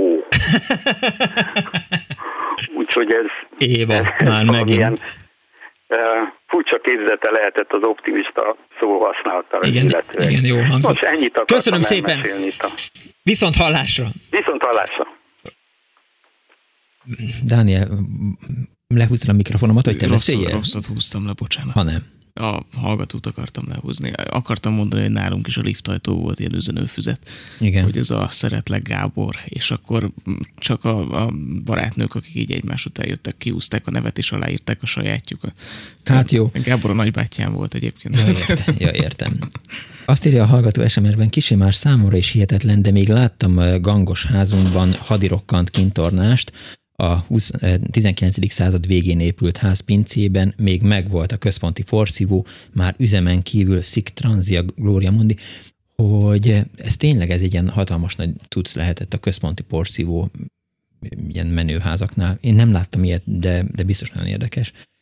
Azt írja egy másik hallgató, hogy e, a mai tisztességesen összkomfortosított felújított házban az Újlipót városban a lakók megszavazták, hogy újra megcsinálják a folyoson a régi WC-t, miközben mindenkinél van saját. Ez a 21. század, írta a hallgató a 0630 30 30 95 3-ra. Gangokkal, gangtörténetekkel, körfolyosós lépcsőházakkal, pincékkel és lépcsőkkel foglalkozik a mai annó. Halló, jó napot kívánok! Halló, én vagyok Novák János. Üdv János, a szia! utcához fűz nagyon sok emlék.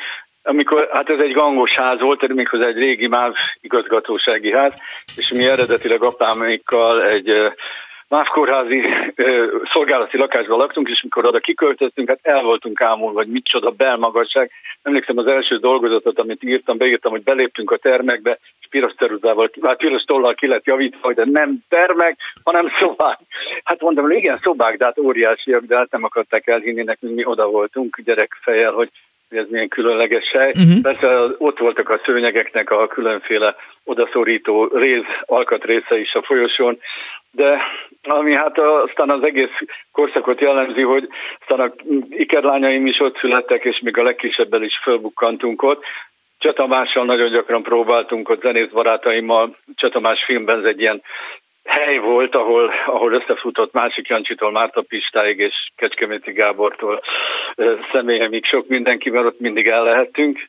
De hát Dajka Margitkával is voltak fantasztikus kalandok, akik gyereklátogatás, beteglátogatás örvén látogatott meg minket, és mivel nem működött a lift, elindult tele kezében mindenfélevel, levessel, étellel, mert hallotta, hogy a gyerekek betegek is rengeteg utccal elindult, és mhm. elszakadt a kezében az acskó, ő elesett, és mikor jöttem haza, mert éppen gyerekeimnek hoztam valami gyógyszert a gyógyszertárban, láttam, hogy egy mentő van a ház előtt, hát fogalmam se volt, hogy melyik gyerekért jött, és a Margit ült ott a lépcső közepén, szóval döbbenetes élmények, de ami a gangokhoz fűz nagyon erősen, az a leg, legutolsó kaland volt, mikor elmentünk a legkisebb ö, ö, gyerekemmel, most nem tudom, hogy Horvátország vagy Görögország, a lényeg az, hogy a macskát ott hagytuk anyámnál, hogy nagyon vigyázzon rá, egy hófehér hatalmas kandúrt, és már egyszer hazatelefonáltunk, és éreztünk valami bizonytalanságot a mamám hangjában, de minden rendben van, jól van, a macska, hagyják, jaj, jaj, jaj, jaj. És hát első dolgunk volt, hogy hazamentünk, hogy hát hol a cica. Hát nem tudja, eltűnt. Na, hát lementünk a pincébe, szólingatuk, néma csend. Fölmentünk padlásra, néma csend, és akkor a egyszer csak el, el, elindult egy macska nyávogás, és az udvarba ment körbe. Fogalmunk nem volt, hogy lent van-e vagy fönt, lassan beesteledett, Végül is úgy szavaztunk, hogy ez csak a padláson lehet, akkor a lakók is összefogtak, átmásztunk a kerítésen, bementünk seblámpákkal, éjjel, végigmentünk a padláson, hát nem volt ott. És a legkisebb lányomnak bízott annyira a hangjában, hogy mikor a pincébe lementünk, akkor visszaválaszolt, és megtaláltuk a hófehér macskát koron feketén, lerongyolódva, tönkremenve, akkor már úgy tíz napja ott volt étlenszomjat, teljesen lefogyva, és hát úgy mentettük meg, de maga ez a gangos házba körbe menő hang, és az, hogy mindenki rohant segíteni, hogy hogyan tudnánk megtalálni a macskát, hát ez egy nagyon nagy élmény mai napig is. Ott nem volt mindenkinek macskája? Hát nem, sőt, nekünk is kutyánk volt, de amikor az új lakásba költöztünk, oda nem mertem kutyát venni, így aztán így alakult, hogy amikor nyaralni mentünk, a macskát bíztuk a nagyira. Itt a, a Csengeri utcában Fülöp nevű kutyám volt a, az Origóban, aki hát teljesen bolond spániel volt, de generációk élményeit megalapozta, mert annyi őrültséget csinált, és mi nagyon bírtuk kamasz fejjel az öcsémmel, hogy van egy ilyen őrült kutyánk, aki mindenkivel ö, ö, különféle problémákat kelt és megold, és mint a spániel állandóan ugatott, tehát azért nem voltak boldogok a lakók, mert a spániel az ilyen ugatós kutya. Tehát akkor is ugat, hogyha jön valaki, akkor is, ha megy, szóval mindenképpen zajong. Mintha Tamás is, ha már szoba került Cseh Tamás, mintha a Bartók Béla úton ő is ilyen körfolyosós házban lakott volna. Hát látogattuk, de nem olyan gyakran, tehát a zenei próbák azok mindig nálunk voltak, annál is inkább, mert ez a Csengeri utca eléggé közel volt a Fiatal Művészklubhoz, a 25. színházhoz, általában a színházakhoz, tehát itt nálunk könnyebb össze lehetett jönni, minden hangszer ott volt, és ott lehetett lógni egész nap, anyám még ezt nagyon jó néven vették, hogy szem előtt vagyunk ilyenkor. Ja, ja. Értem. Köszönöm szépen, hogy hívtál János. Örülök, hogy elmondhattam ezt. Viszont hallásra. Szia! 24 06 95 3, 24 07 95 3, 06 30 30 95 3. A hallgató is lefordította azt, hogy a minnyet annyit jelent, hogy nincs akna, vagy akna nincs, és én is így most kerestem a, a merevlemezemen valamiféle információt ebben kapcsolatban, és nyilván arról van szó, hogy, hogy az orosz katonák, amikor átvizsgáltak házakat, akkor aknamentesítettek, és utána írták ki, vagy, vagy fújták fel ezt a minnyet feliratot. Halló, jó napot kívánok! Jó napot kívánok! Zoltán vagyok. Üdv Zoltán! Azért hívom önöket, mert a műsor elején elhangzott, hogy ez egy ilyen egyedi budapesti dolog, ez a körfolyosós ház. Hát én, én építész vagyok, én erről annyit tudok, hogy, hogy nem. Bécsben is vannak ilyenek, uh-huh. csak ott ilyen teljesen aknaszerű, szűk udvarok alakultak ki, és Mária Terézia volt az, aki szabályozta a telekméreteket, hogy, hogy alkalmas méretű udvarok keletkezzenek. Értem. És így jöttek létre Budapesten ezek a méretek, amik lehetővé tették ezt a fajta gangosázat.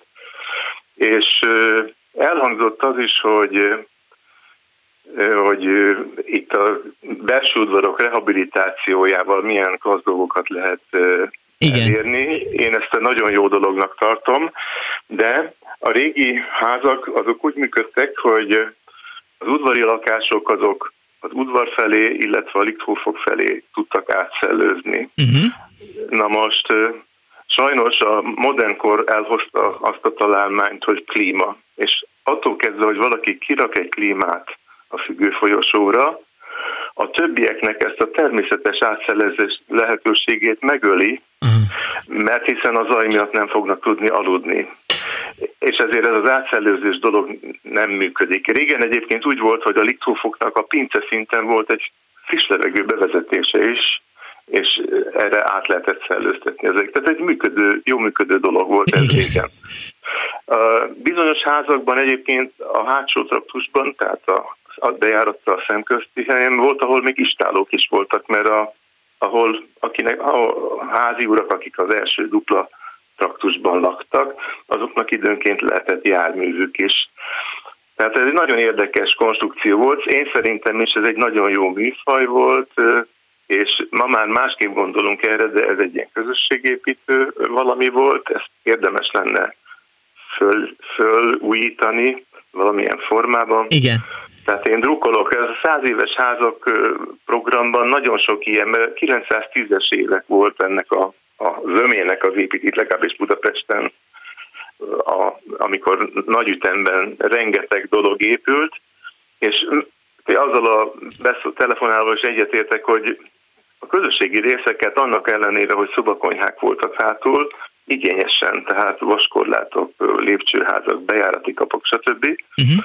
Amire a legcsú, legsúlyosabb csapást a, a, hogy mondjam, az IKV időszak jelentette, amikor mindenféle ilyen villanyszerelésekkel ö, áttörték ezeket a díszeket, korlátokat, sőt, a befogott tömblépcsőház, tehát a, a lépcső olyanok szerkezetűek voltak, hogy maga a kőlépcsők be, be volt fogva a falba. És sokszor ezt a befogást is áttörték a villanyszereléssel, teljesen lelketlen munkát végezve. Uh-huh. Hát ez utána már a mikorunkban már csak a kábel tévé tett hozzá maradékrúgást.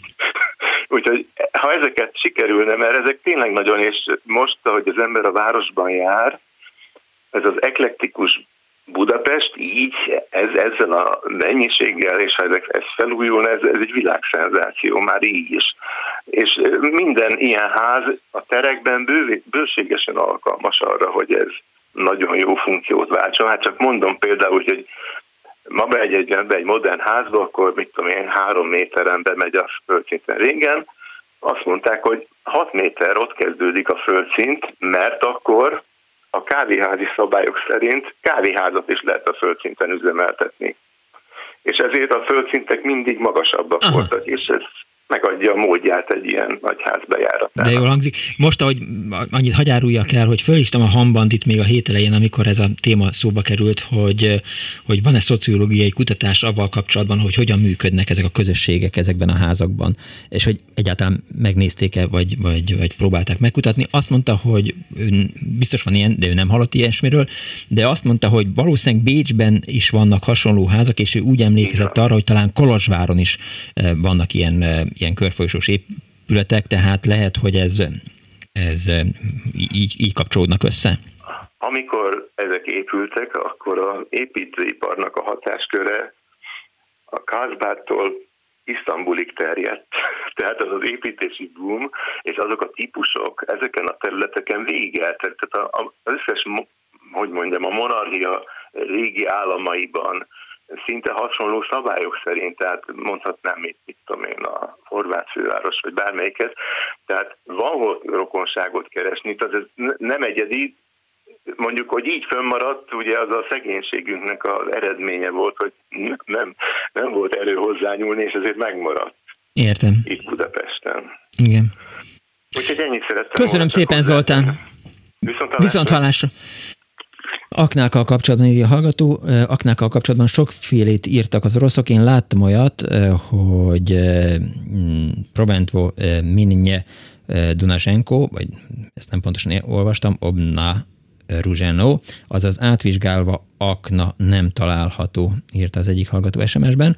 Egy másik azt írja, egy másik hallgató, hogy a konyhát nyilván az ágyrajárókkal kapcsolatban. Az ágyrajáró csak este mehetett fel a lakásba, és korán reggel el kellett hagyni. A konyhát például nem is használhatta, minimális jogosultsága volt, írta nekem Pál, és azt írja Magdaléna, és megint egy kicsit össze folyt az SMS, hogy a Pálfi palota falán a mai napig látszik ugyanez a felirat, és el, tehát hogy az, hogy az épület ellenőrizve akna nincs. Körülbelül 10, 15 éve még látható volt a Mátyás templom főbajratától jobbra. Mutogattam is az orosz turistáknak, írta nekem Magdalena. Nagyon szépen köszönöm. Csetamás írja a hallgató, a Bartók Béla utca 25-ben az első emeten lakott, én körülbelül egy évig laktam abban a házban a második emeleten. Tamás egészen zavarba jött, amikor egyszer a kapuban hőlétemre előre engedtem a művész iránti tiszteletből, írja a hallgató. Halló, napot kívánok, nagyon kedves. Halló! Jó napot kívánok! Kész csókom. Én a Ráda utca 17-ben laktam 50 évig. Uh-huh. Az is egy körfolyosós ház, hat lakás néz, három emeletes ház, hat lakás nézett az utcára, és a többi lakások a folyosóról nyíltak, WC minden lakásban volt, fürdőszobát úgy mindenki kialakított magának. Nálunk például a konyhából leválasztottunk fürdőkáddal és egy gáz vízmelegítővel egy kis fürdési lehetőséget, de a legérdekesebb, ami ebbe a házba volt, hogy a hátsó, volt egy kis hátsó udvar, abban volt a mosókonyha, ott lakott a segédház felügyelő, Aha. és elől volt egy mángorló, tehát amiről talán még eddig nem beszéltek, hogy volt mángorló, tehát a lepedőket, egyenes dolgokat, amiket nem csipkés, vagy cakkos szélű, vagy ilyen díszes ágynemű, uh-huh. azt ott le lehetett mángorolni, könnyebb volt a vasalás, szerették a lakók egymást, ismertük egymást, kóstolót vittünk egymásra, egymásnak, uh-huh. nyáron nyitva voltak az ajtók, ablakok, lehetett hallani, hogy ki horkol, ki alszik csöndbe, nagyon, nagyon kellemes, szép emlékeim vannak a Ráda utcából, amikor még a csarnok közelébe lévő utcába, a Ráda utcába tele volt üzletekkel, és mindenféle Még nem is sétáló utca volt akkor a Rádai. lehetett vásárolni, konfekció, cipő, még ott volt az a híres maga meg a meg a boros üzlet, emlékszem ezekre a OMTK tejcsarnokokra, Aha. kis fűszerűzletekre, Schusterra. Hát ezt szerettem volna elmondani, és nem is tudom, hogy, hogy irigyeljem-e a Ráda utcában lakókat, hogy ilyen érdekes utca lett belőle, talán egy kicsit zajos, de mégis megváltozott, de a házak nagyon rendben vannak, úgy láttam. Nemrég voltam ott a Bakács téren egy esküvön, uh-huh. és szépnek találom újra a Rádai utcát. Szép, és az jó ott lakni. Köszönöm szépen, hogy hívott. Bocsásson meg, sajnos nagyon rosszul hallok, le kell tennem, nem tudok válaszolni, Jó. mert nem hallom jól a Értem. kérdést. Köszönöm szépen, kész csókon. Viszont hallásra. Köszönöm. Halló, jó napot kívánok!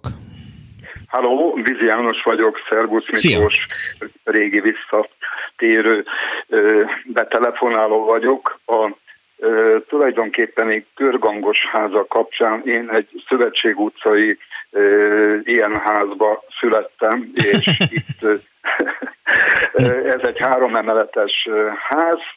Gyakorlatilag arról volt nevezetes ott az utcában, hogy ennek a háznak a bejáratánál, a kapunál a kőbe, mozaikba ki volt rakva az építés dátuma 1896.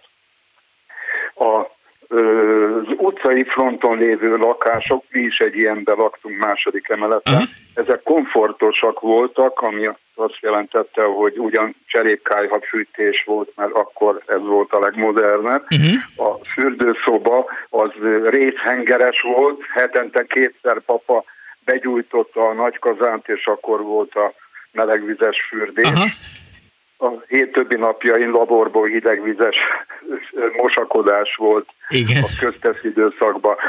A körfolyosón lévő lakások azok szobakonyhásak voltak, kint a hátsó lépcsőházban volt két közös WC, tehát ennyi volt az ő részükre a úgynevezett komfortfokozat.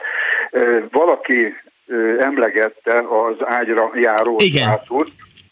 No, a mi házunkban volt egy hírhet ilyen ágyra járó, járató, egyedülálló hölgyemény, egyik később nevessé váló ö, vendége az Asperján György volt, nem tudom, az író, mint ö, Asperján György ö, előjön-e a neve alapján. A Véckijárat bejárat című ö, kis ö, könyvét ami önéletrajzi ihletésű. Uh-huh. Úgy írta meg, hogy abban két fejezet is szól erről a ágyra járó életmódról, ami hát abban nyilvánult meg, hogy ez a hölgyemény az utcát teleszórta a kis hirdető mi szerint fiatal, három műszakban dolgozó szakmunkást venne föl ágyra járónak, azért volt kihangsúlyozva a három műszak, mert a szobába két emeletes ágyon összesen négy fő, uh-huh. három műszakból jöttek és váltották egymást az ágyba. Uh-huh. Tehát ott is, ott is három műszak volt a lefekvésbe, alvásba. Az kemény. És hát ez egy kemény világ volt, a néni az kint a konyhába horkolt, tőle bennem lehetett aludni a, a, a nagy szobába, mert valami iszonyatos hangerővel adta elő magát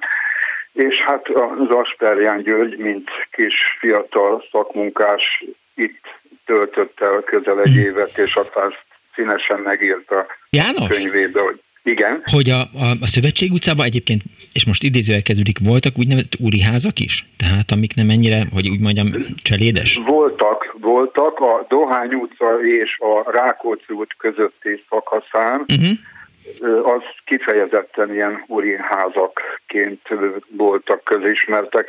Több osztálytársam is ezekben a házakban laktak, és hát jártunk egymáshoz úgy, hogy láttam, hogy az egy egész más minőségű világ volt, amit ott lehetett látni. Yeah. Hát a, a, a, milyen ez még mindig egy jobb, konszolidáltabb viszonyú épületnek számított, mert hát én is jártam ott a környéken más házakba, ahol hát aztán tényleg valami borzasztó állapotok voltak. Itt egy nagyon kis jó hangulatú lakóközösség volt. Itt a nyári időszakban a nagy udvar illatfelhőjéből lehetett tudni, hogy éppen kifőzve sárga barackot, ki paradicsomot teszel, hol van a stika pálinka főzés, nálunk mhm. is volt egyébként, mert nekem is a szüleim hozták vidékről a kis már megbudjant körtét, szilvát, és akkor azt ott a házi technikával lefőzték, és készült a pálinka, és az illatával megtelt a ház, és akkor mindig tudták, hogy hol éppen mi a esemény. Értem. Még annyi érdekességet mondanék, a házba két üzlet működött, az egyik egy fűszeres zöldséges, a másik egy vendéglő volt. Érdekes, hogy a 40-es évek vége, 50-es évek elején ezek így megmaradhattak. A nagy vendéglős, aki itt is lakott a házban, úgy, mint a fűszeres, hát ott állandó vendég volt, akit nem szívesen láttak ugyan, de hát el kellett tűrni a mhm. Marosán György, a Buci Gyuri, aki hát később 56 után elég hírhett politikusként lett ismert, de innen hetente kétszer-háromszor részegen vitték el a társai, barátai ebből. Jó, jó, jó, hát fiatal volt persze, hát időnként előfordul az ember, hogy megissza az alkoholt. Fiatalság, ez igen, igen. Persze, így van. Igen, az vesse rá az no, első követ.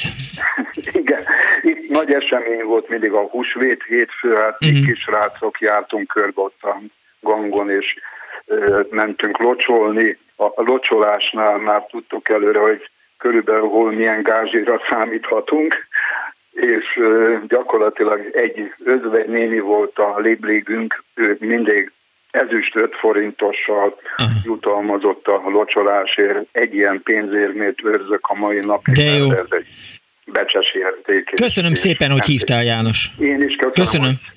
Viszont hallásra, szia! Minden jót, És egyszer, ha nem felejtem el, el fogom mesélni, hogy, hogy nekem milyen emlékeim van. Egy emlékem van egyébként Marosán Györgyről. A ruházati boltvállalat dekorációjában dolgoztam, és na mindegy, ez senkit nem érdekel, úgyhogy nem mesélem el. nem, majd elmondom neked adáson kívül. Uh, Pri Art detto Bestrele et Astarana ulici Naboleje a Passana. A Hollán, ez egy hallgatói SMS volt, a Hollán Ernő utca végén volt ez olvasható, fordítása tüzérségi belövéskor az utca nyugati része a legveszélyesebb, tehát ezzel üzentek egymásnak az oroszok 1945-ben. Azt írja egy másik hallgató, Újpesten a Munkásaton utcában jártam egy idézővel kezdődik modern körfolyosós házban, ahol három lakáson egymás mellett közvetlenül az előszobába lehetett bemenni az udvarra néző folyosóról, a ház kb. 15 éve épült, írja a hallgató. Egy másik azt írja, hogy akit érdekel a régi bérházak és az ágyra járók fénykora, olvas el bátran Pásztor Árpád regényét, címe Múzi, szerintem jobb, mint a Pál utcai fiúk, és ha az ember elkezdi olvasni a muzit, akkor rájön, hogy van is összefüggés a Pál utcai fiúk Pásztor Árpád között. Halló, jó napot kívánok! De ezt én tettem jó hozzá. Napot jó napot! Kalbogner György István vagyok. Üdvözlöm! Én a gettó kellős közepén éltem, négy éves koromtól, első tagozatos koromig. Uh-huh utána a hatodik kerület következett, de megmaradt a környék, mert a Madácsba jártam, gimnáziumba, aztán főiskola, ELTE, stb. az a ház, ahol gyerekeskedtem, uh-huh. egy hétemeletes liftes ház. Emeletenként négy család lakott, minden lakáshoz tartozott és fürdőszoba, kivétel egy földszinti lakás, uh-huh. illetve a hetedik emeleten a viceházmesternek nem volt ilyen komfort lehetősége. A vice az a hetediken lakott? A vice a hetediken lakott? A viceházmester igen, a hetediken lakott, hmm. de neki sem volt tisztálkozási gondja, mert közvetlenül mellette nyílt a mosókonyha. Aha. Nagyon sokan használták, azzal együtt, hogy voltak fűtőszobák, nagy mosást ott végezték, gázzal lehetett fölfűteni a nagy katlant, elhangzott, elhangzott a mángorló, sok minden elhangzott. Egy dologgal szeretnénk kiegészíteni ezt a képet. Uh-huh. Egész pici udvar volt. Az udvar jellegzetesen sárga keramit kockával volt lerakva. Aha. Ami, hogyha a kis nedvesség érte, nagyon csúszott.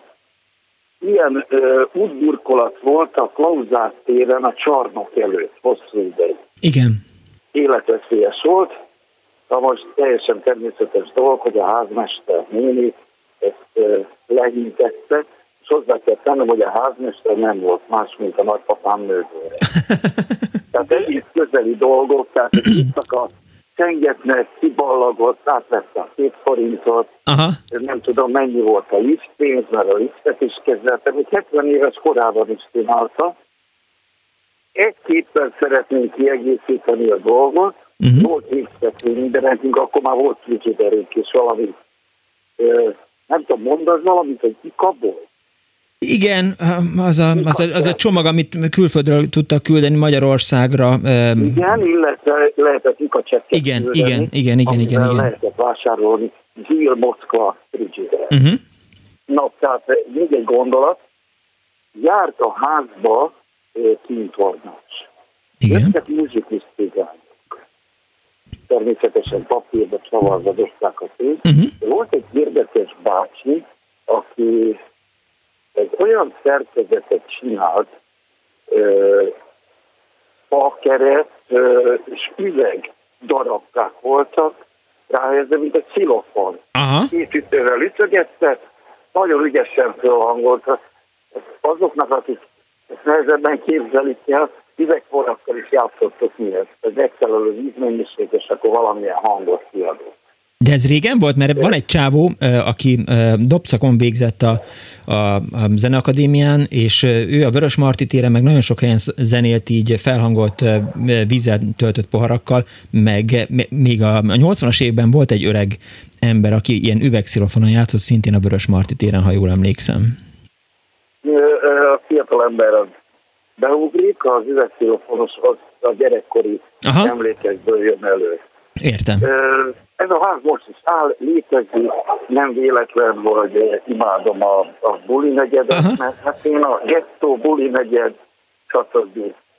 A Dohány utcába jártam általánosba, az eltére meg a Kazinki utcába, de rengeteg dolog köt oda. Ez a közepe. Igazán a közepe a féle, mert a sinagóga. Ja, és még annyit, hogy ez, erről keveset, vagy lehet, hogy nem figyeltem, nem beszéltek. Ha már Gesztró. Ott van az a csodálatos tempó. Igen. Egy. Rumbak Sebestén utcában másik. Kazinki utcában harmadik. Nagyon kevesen tudják, mi a Veselényi utcából a hatodik kerülön Bezsőfi utcába költöztünk, ott is van egy zsinagóga, ahol én egyszer szerettem volna benne. Úgy lehet bejutni, mintha belépnénk egy házba. Aha, ház igen. Kapuján, belül az udvarban van, de erősen elzavarta. A legortodoxabb irányzatát követi a zsidó vallás. Figyelj, most eh, el kell, el kell, hogy köszönjek öntől, vagy figyeljen, el kell, hogy köszönjek. Minden jó, köszönöm szépen. Viszont eh, a szerkesztő Árva Brigitta bejött 500 eh, darab cédulával, ami azt jelenti, hogy meglehetősen sokan maradtak ki a mai műsorból, úgyhogy nincs más választásom, meghajlok a szerkesztői önkény előtt. Úgyhogy jövő héten folytatjuk a gangtörténetek itt az Annó Budapestben. A mai műsor szerkesztője Árva Brigitta volt, a telefonokat Erdei Tünde fogadta, Kemény Dániel fényesítette, amit fényesíteni kell, én meg eh, Punksnoded Miklós voltam, B-hallás.